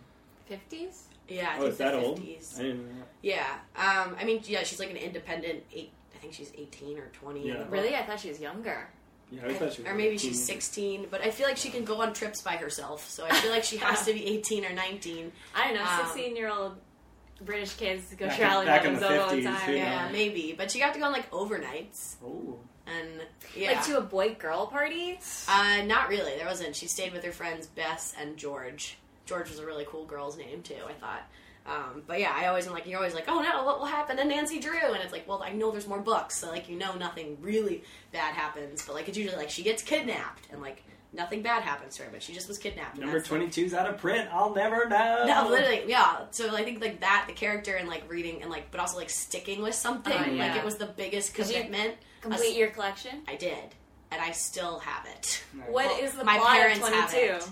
The one of, I couldn't even tell you. I couldn't even tell you. Like, You could probably sell that. Yeah. Well, I mean, I have it, and now I'm sure that there's probably millions of copies online. It's one my mom has like sent me pictures of. Been like, do you want to sell the? Do you want to sell the collection? We can Yeah. sell the collection because it's taking up an entire like long Shit. shelf of my dad's office because I've refused to get rid of them. Um, 1 through 56. And then there's the spin offs, which aren't Ooh. actually written by the original author, Oh, written by God. someone else. And they're a little bit more scandalous because uh, she solves problems that are like from high schoolers, and there's boy girl parties, oh. and there's drugs involved. Oh, she does some scandal Sounds with like very doping and contemporary. tennis. Yeah. Yeah, it is. It's a more recent series, Ugh, so that's like no. people I think. Starring Emma know- Roberts. Get out here. no, I did see that movie. I was also disappointed. The original, Did though, they make a movie? Yeah. yeah, but the original TV series, I think it's back from the 70s or 80s, and it's Nancy Drew and Hardy Boys, Oh. and it's really good because Yeah. it's like standard 70s TV show drama and like I the Hardy cutaways Boys and were stuff. that era as well. Yeah, and the Is Ha- this Hardy in- Boys were like they I were like bell bottom pants Yeah. and have like really long, flowy, curly brown hair, Yeah. and like Whenever I picture them, I picture like 70s. yeah, and she's still like it's very much they they play up more the campier Oh, really? side of it, but it's really I mean, good TV Hardy show. Boys is also quite early, like 50s or 60s. Mhm. Yeah. So like, they were blue books. Uh-huh. Nancy Drew books were yellow, and they were often found near each other in Borders bookstore. But Interesting. I, couldn't get into the Hardy Boys because that also has a series, and I think they have like seventy, and I was already showed, overwhelmed yeah. by my fifty projects, Uh-huh. and I was like, if I read one, I have to read all. I'm gonna have to read them all. So I just did my my fifty six with Nancy Drew. I'm more of an Encyclopedia Brown guy. Yeah, I don't remember anything about Yeah. it. I mean, uh, I don't know how old you were when Harriet the Spy came out. yeah. I only know the movie. I mean, that was like. Which- I read those books. I liked those books too.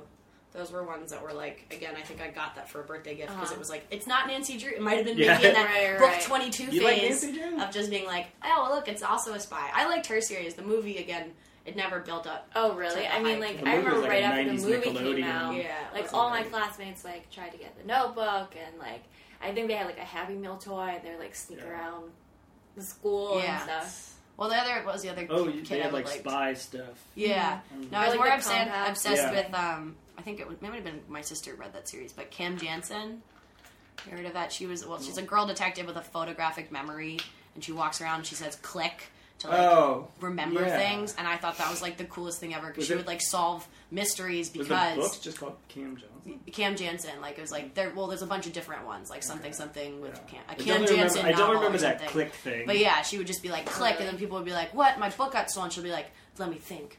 Like think back through it and like can like figure it out. And I was like, "That's so cool." And I would walk around just being like, "Click, click, click." No, it's not sticking. Can't can't tell you what's going, but Yeah. Can you just um, say click? yeah, so I think that, and then also just like I really love reading. I always loved reading as a kid. We do a lot of long road trips when you have a big family. You don't fly places, um, and my parents were very good at encouraging us to read and using books as kind of like, hey, if you don't have anything better to do, go read a book. Like again, before smartphones, so it's not like you can play a game; you just can read a physical book. Um, which I loved and was obsessed with, and we get into these series. So Yeah. Nancy Drew is kind of like the first one I fully committed to and succeeded in going to. All So right. that was two. Number, number three. three is a movie. Ooh. Um, it's a Mad, Mad, Mad, Mad, Mad World, which is a movie that like no one's, not many people have watched because it's from the '60s. But for whatever reason, it's like one of my dad's favorite movies. Mm-hmm. So it's about it. Ha- it's got um, Mickey Rooney in it and Buddy Hackett and like all these older actors, and it's that there's like a car accident on the side of a highway, and this old man dies. But before he, it's very campy. Of like he kicks the bucket, literally Yeah. like literally kicks a Kicks a bucket. bucket. um, but before he dies, he tells them there's a treasure buried under a big W, and it Oh. turns into this like cross country Uh-huh. road race of four different cars of people and like these four different stories of how they're all trying to get there to find this treasure Rat and race. There's so many di- sure, and there's so many The different original like rat race. again, it was one. I think the first time too, you realize that like not everyone has the same experience as you because like Yeah. My we watched it so many times, mm-hmm. and like when we got a car DVD player, like that we could like sit in the like sit. Yeah. Someone held it. Like we would watch that movie because my dad liked to listen to it when he drove. Oh. And so we had all the quotes, and like my whole family like knows these quotes, and then I would use them with friends, and like no one has any idea what I'm Yeah. talking about. And I like made people watch the movie at my house sometimes to try and like make them get my Yeah. references to Eh? things. Eh? But like it was just the first realization of like, oh, we all don't have to watch this movie from the 1960s because it's still one of my mo- like favorite yeah. movies. Which again, you see that like more emotional side of things. That it's just like a funny movie that clearly my family enjoyed watching, and that's why it's like Yeah. one that maybe doesn't tangibly have an effect on my life, but like when thinking about things that I like Yeah. unabashedly love, it would be it's a Mad Mad Mad World World. I'm sure it's also so hard, like especially older movies, seventies or before. It's like hey you grew up watching them, you could watch them a million times, you love them, but if you try to introduce to some them to someone, it's just like Yeah. this is gonna be a struggle. Like any old movie, like the pacing or anything. Yeah, just we're like, he just are- went sailing right out there. He just went sailing right one out the there, and like my movies ever. family will You're die, and everyone else is like, what? You're like, well, so then he's, he's driving down the highway, and the highway goes out of control. Like, no, okay, no one gets it. Like, no one understands.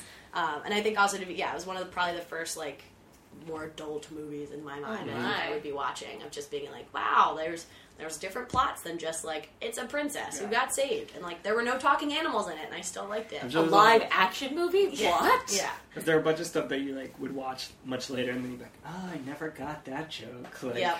Yep. Yeah. So I blame that movie. I love that movie, and I think I also blame it for then stunting the rest of my movie watching. Because then it turned into like we watched a lot of like what my dad my dad really Like, likes movies and a lot of his movies are like older ones point? yeah that he loves. And like you know I watched like National Velvet which also has like Mickey Rooney and um, I'm blanking on the lead actress's name but um, about like horse she trains this like horse to become a national champion. And like it's like been a love story involved too. And it's like no one's seen this movie but I have. It's just very random. Or like I hadn't seen Titanic until I was in like Yeah. college. And everyone else is like that's their main reference point Yeah, for yeah. things. Mhm. um, so I definitely that was one that I love Yeah, well, I think there's like a general terror of if you really love a movie and then you watch it with someone else and you're just like, oh my god, this part coming out is my favorite part. And then as soon as you watch it with them, you're like side eyed peripheral watching their reaction. Mm-hmm. You're like, Yeah. these are all the things they're gonna hate about it. like, Again, I feel like there's really few movies that like when you watch them as a kid and you love them, but when you try to show, show someone as an adult, it's like the bar is so much higher to like why like even I showed people in adulthood Star Wars movies that they Yeah. had never seen. It's like watching it, I had the aware of like, oh, if you've never seen this. This is probably horrible to you, like this like weird '70s like space opera. yeah yeah it's definitely Like, one this I mean probably super slow and boring as shit to you. yeah where you have that like emotional connection Yeah. to it more than like it's actually a good movie yeah. Um, yeah, I like that. Why also I think it's funny looking at. Um, I was when I was in Macau two weeks ago. We were watching TV on the on their like big screen TV, and it was an eight, super HD, which was I think is awesome. But then it made all of the TV shows look like soap operas Yeah. because they looked weird. And I was like, had "Why do that look weird weird?" And I was like, "Oh, they're making everything feel very soapy." Like, Yeah, yeah, yeah. And then he did what? And, like I was like, "No, go back to it being like I want it, everything to be one dimensional and Really like just grainy and yeah." shitty. That's what I, I don't like, want to be there. I was like, yeah, I just like I don't want it to feel like real life. I Yeah. don't. I really don't want to feel like I'm next to that The other thing with that is like when you see that uh, when I see clips now from like early 2000s or 90s, my god, that is so shitty. Like the quality is so bad. Like like really? colors are really was it that bad out. when we watched it? Like Yeah. how bad VHSs really look compared to like even DVD or you know, Blu-ray and everything. Cool. All right. So that's three. yeah. Sorry, sl- sl- chugging through this list. No, that's fine. Um, four, I would probably have to say Mia Hamm, okay. the professional women's soccer player, because back when I was younger, I decided that if after Princess, I was also going to be a professional women's Mhm. soccer player because I played soccer a lot and really liked it. And Mia Hamm was part of the team that was like the 1999 Yeah. won the World That was a big, big. Mia Hamm thing. and like everyone who on that team, like Brandi Chastain was also Yeah. one of the people I loved. She's the iconic player who like took her shirt off and like Oh, in the that was sports Mia bra. Hamm. No, that was Brandi Chastain. But Mia Hamm was like scored a lot of the, The goals. big, the big, yeah. Um, and so I was like obsessed with I liked I loved her. I loved. I ended up going to North Carolina, UNC, University of North Carolina's soccer camp because she went to you know, to Yeah. UNC, and her coach who coached her was coaching there. And like you know, he would tell you stories of how like he saw her in the rain once, like running sprints when everyone else was home doing like not running sprints, Yeah. and how he knew she had what it took, and you're like, yeah, that'll be me, and like just really loved that. Loved, got really into the whole like women's professional soccer league, Yeah. which um, folded, and no one had no one really followed it. But my, Uh-huh. my group of friends in like middle school Yeah. were like their sole supporters, and like very much looked up to it. Um, until then, Did they win? They win just like soccer champion, or was that the Olympics? they won the World Cup. World Cup. Yeah. Women's World Cup. And then uh, for the Olympics, I think they also were they were pretty Quite good. good. Yeah, I mean there was a whole era there of like Yeah, I remember it was that a was, like, weird really situation of like they're then- really good and they should be getting paid a ton of money and Mm. there's no league for them to play in domestically. It was just like a weird yeah. weird debate that there's such a good feeder system, but then there's no fans. Yeah. Like similar to WNBA. Like there's no, Yeah. and they've done better with their marketing these these days. But like people would just be like, I'd rather watch the men. But then as a female, I like to play soccer. Then you'd be like, well, where do I go if I can't become a pro? Like then I'm Mhm. gonna just do. I mean, maybe I do it for fun, but I do other stuff. Um, so yeah, I was pretty like intent on soccer up through. There's also very grade. few. I wouldn't say few female athletes, but I feel like there's few sports. Yeah. Like it's like when you think female athletes, like you basically have like tennis, and then maybe like gymnastics or something. Like there wasn't much out there, and I feel like soccer was a big like, oh, this team came out of nowhere, and like Yeah. they were like super popular. And then there was like the weird controversy with the sports bra jersey thing, which I like still don't get why that was like so absurd. Yeah, I mean that was a big that was a big thing. But I think Yeah. that was just for me. I was seeing like having something to work for Yeah. and like seeing how she did on this international stage, and um, that was a big influence. And then I think also motivated me to keep sports a part of my life, Mhm. which from a young age it was like I'm going to go to the Olympics. That was the goal, and then. Now the goal is not maybe go to the Olympics, but like I think I learned a lot of things from keep playing on yeah. a team and like values and time management and how to be responsible and like working towards a goal, which like is great to have in any part of your life. Mhm. Um, and I'm seeing that now on the the football, the American football team I play on know, here in here in Shanghai, and just seeing you know Chinese guys who don't play sports growing up, Mhm. who are learning some of those things still now, you know, as adults, and seeing it translate into their work and their jobs, which is really cool. And I think when you're a kid, you don't pick up on any of that. You just Yeah. you know, either doing it because you like it, it's fun. Um, but it did at some point. Soccer ended up stopped being as much of fun and more of a chore of being like, oh, Yeah. we have a game that, or a tournament this week, or I'd be like, why am I excited to go? Oh, because I like my teammates. and I want to hang out with them. But like, we have to play soccer too. Yeah, knowing a lot of people like who played high school is definitely that point where it like goes from just fun to like you better love this because it's like we're not fucking around anymore. Yeah, like you definitely have practices every day and like Yeah. just gets insane. So I liked it up through ninth grade, and I ended up in ninth grade fracturing my back. So Mm. I then had to take a year off from soccer, um, and then never really kind of like I kind of lost my touch. Didn't Yeah. really get back in. When I was a kid, I was super fast because I was like this size at like ten. so I was like tall and just could like and was able to run fast, and then everybody else caught up to me, and I was now slow. um, but like still like enjoyed playing and was left footed, which was always like I could trick people out with that. Just like, I'm a righty, I'm a righty, I'm a lefty, boom, and like blow by people on the left, and they're like, what? And you hear like coaches yelling like, she's a lefty, and you're like, no, I'm not, I'm a righty, I'm a righty, left. Um, which was kind of cool, but yeah. So then kind of transitioned to doing basketball more, and then Hmm. never grew to be six feet tall like I always tried and dreamed and prayed every day. Um, and then track and field kind of just happened. But so I do credit Mia Hamm and soccer for being like, cool, we can do sports and sports are fun. And I'll keep going. So powerful women always. Um, and uh, let's run on your number five. okay, so this is my historical pop Yeah. culture reference. Um, I really like Anne Boleyn and King Henry VIII and all of his wives that he like beheaded and divorced for whatever reason. It's like the weirdest Just like brain. super, just super fascinated. I don't know. I again, I can't tell you why or how, but like, I think I got into this historical fiction series that was like Yeah. did like Mary Queen of Queen of Scots and Cleopatra, and then like Anne Boleyn, and I just became obsessed because she's. Again, if you don't know who Anne Boleyn is, she's like one of the wives. Of No, we Henry don't, nerd. But she had like a sixth finger on her hand, so everyone thought she was a Oh. witch. And then she ended up getting like beheaded. They put her in jail because they said she was a witch and put a spell on the king. And like, there's just all this drama from from medieval England that's just like really fascinating to read really through. bizarre. And so I don't know. Again, I can't remember how or where, but then This uh, made the top five. it made the top five because then I How? had this like. Why? I don't know because I, I get it, but I feel like that it My inspired whole life me. I've hidden my sixth finger till I read that book one day. I was also called a witch. She understood. It's just a random part that I think like Uh. adds to my personality of just like that I'm weird and I have these weird interests and like when I was a kid then I got someone gave me for my birthday like a figurine set of King What? Henry Of and then his eight wives and No it heads. like This And- is the worst action figure collection of all they time. Or weren't the action greatest. figures. They were just little like figure like metal figurines and I always thought it was just like Huh. very cool. I don't know for like history and like I definitely was a nerd in high school and like this kind of stuff would just be like oh there's things about history that are fun and so like I got to go to London in October and I went to the um, Tower of London and had a little mini freak out by myself because that's where she was imprisoned and they had the place blocked off where she got beheaded which like weirdly I was also like oh very cool everything I studied and learned about. Super. Um, yeah, just like a weird fun fact that I that I enjoy, and it's definitely in the top five for that I- reason. I think it was a really, really interesting thing of like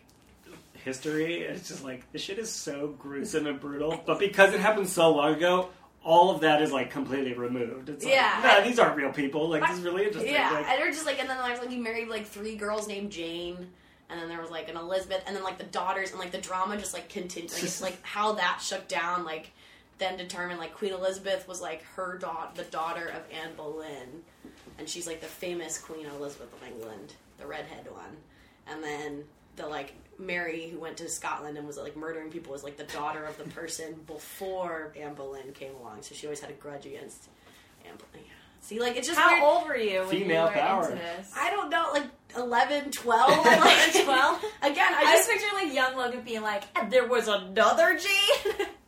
and, it then, was so- and then and then and then and then her daughter, she went to London, just like like a little kid who tells You know a story, I like can't tell a story, it's like, and then he cut her head off, and and then and then her and then her daughter went to Ireland, and she killed people. I'm so embarrassed that it's in the top five, but I'm not at all. Just because, yeah, I, I was a weirdo, and like my parents let me express myself, and that was great. And like, yeah, I, the only reason I we must have done it because we didn't do it in school. I think it was from books I was reading, and then I was just like fascinated by this family of just not really family, I guess, but like this guy who, who married. But I was more obsessed with the wives than the, than than King Henry VIII, not so much him. You eight wives. I'm not beheaded her. Well, they also made Just movies about like, it all too. King Henry, it's just like, so what are you known for? It's like, ah, come back from the dead. What am I known for these days? Like, you're that guy who killed all his wives. Like, Yeah. oh, I did other stuff. It's like, yeah, but you killed eight of them. Like, Yeah, Oh, it's yeah. it's a big one. So that there's my weird like history Yeah. reference from it. That's great. Very popular culture. Wow, yeah. So I was asking if historical still counts as a pop culture It's pop reference. culture Definitely pop culture. several centuries ago. Yeah. it was super popular back At one then. time. Yeah. It just like no, but they had what, the Yeah, other they'll Boleyn girl. a- that movie with Scarlett Johansson came out yeah, they'll like- make a movie about it.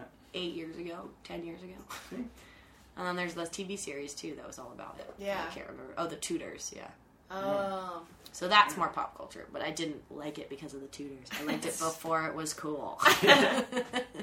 That actress didn't have a sixth finger. no, it was not believable. Not accurate, not historically accurate. All right, Yeah. well, I think that wraps it up.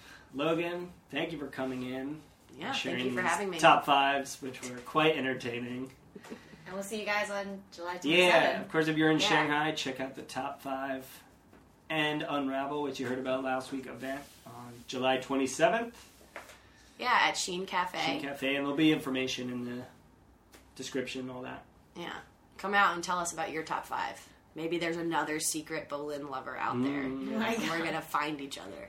Calling all Boleyn Should go, lovers. go on Meetup and start a Boleyn Meetup and see if anyone That just makes it- your favorite that just makes it weird. Yeah, yeah. You can, Are like- you Team Jane? like on Meetup- on Meetup- Keep it up with the Tudors. on Meetup, you can name like you can change the name of the people attending. Oh Yeah. God. It's just like you should just like Photoshop, Six fingers, like just Photoshop like the stupid name. Kardashian Christmas card with their face and their fingers.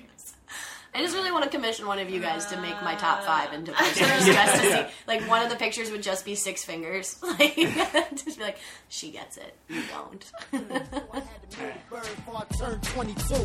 Bird before I turned 22. More money, more problems, it's true. Cause the more money I make, the more problems for you. Yeah, I use dude voice. Props to the boy Sean. He made it a hot line, I made it a hot song. So stop drawing, man, you gotta respect it. I'm the best Swiss, got it perfected. Don't mess with C A double S I D Y. Cause I became the best when B.I.G. died. The kid do it big like P U N. Cause I'm nice like P A C with the P E N. I'm a hustler, I'm a, I'm a hustler, hustler, homie. I'm a hustler, I'm a, I'm a hustler, homie. Nigga action, nigga, nigga action, help me, nigga action, nigga, nigga action, help me. I'm a hustler, I'm a, I'm a hustler, homie. I'm a hustler, I'm a, I'm a hustler, homie. Nigga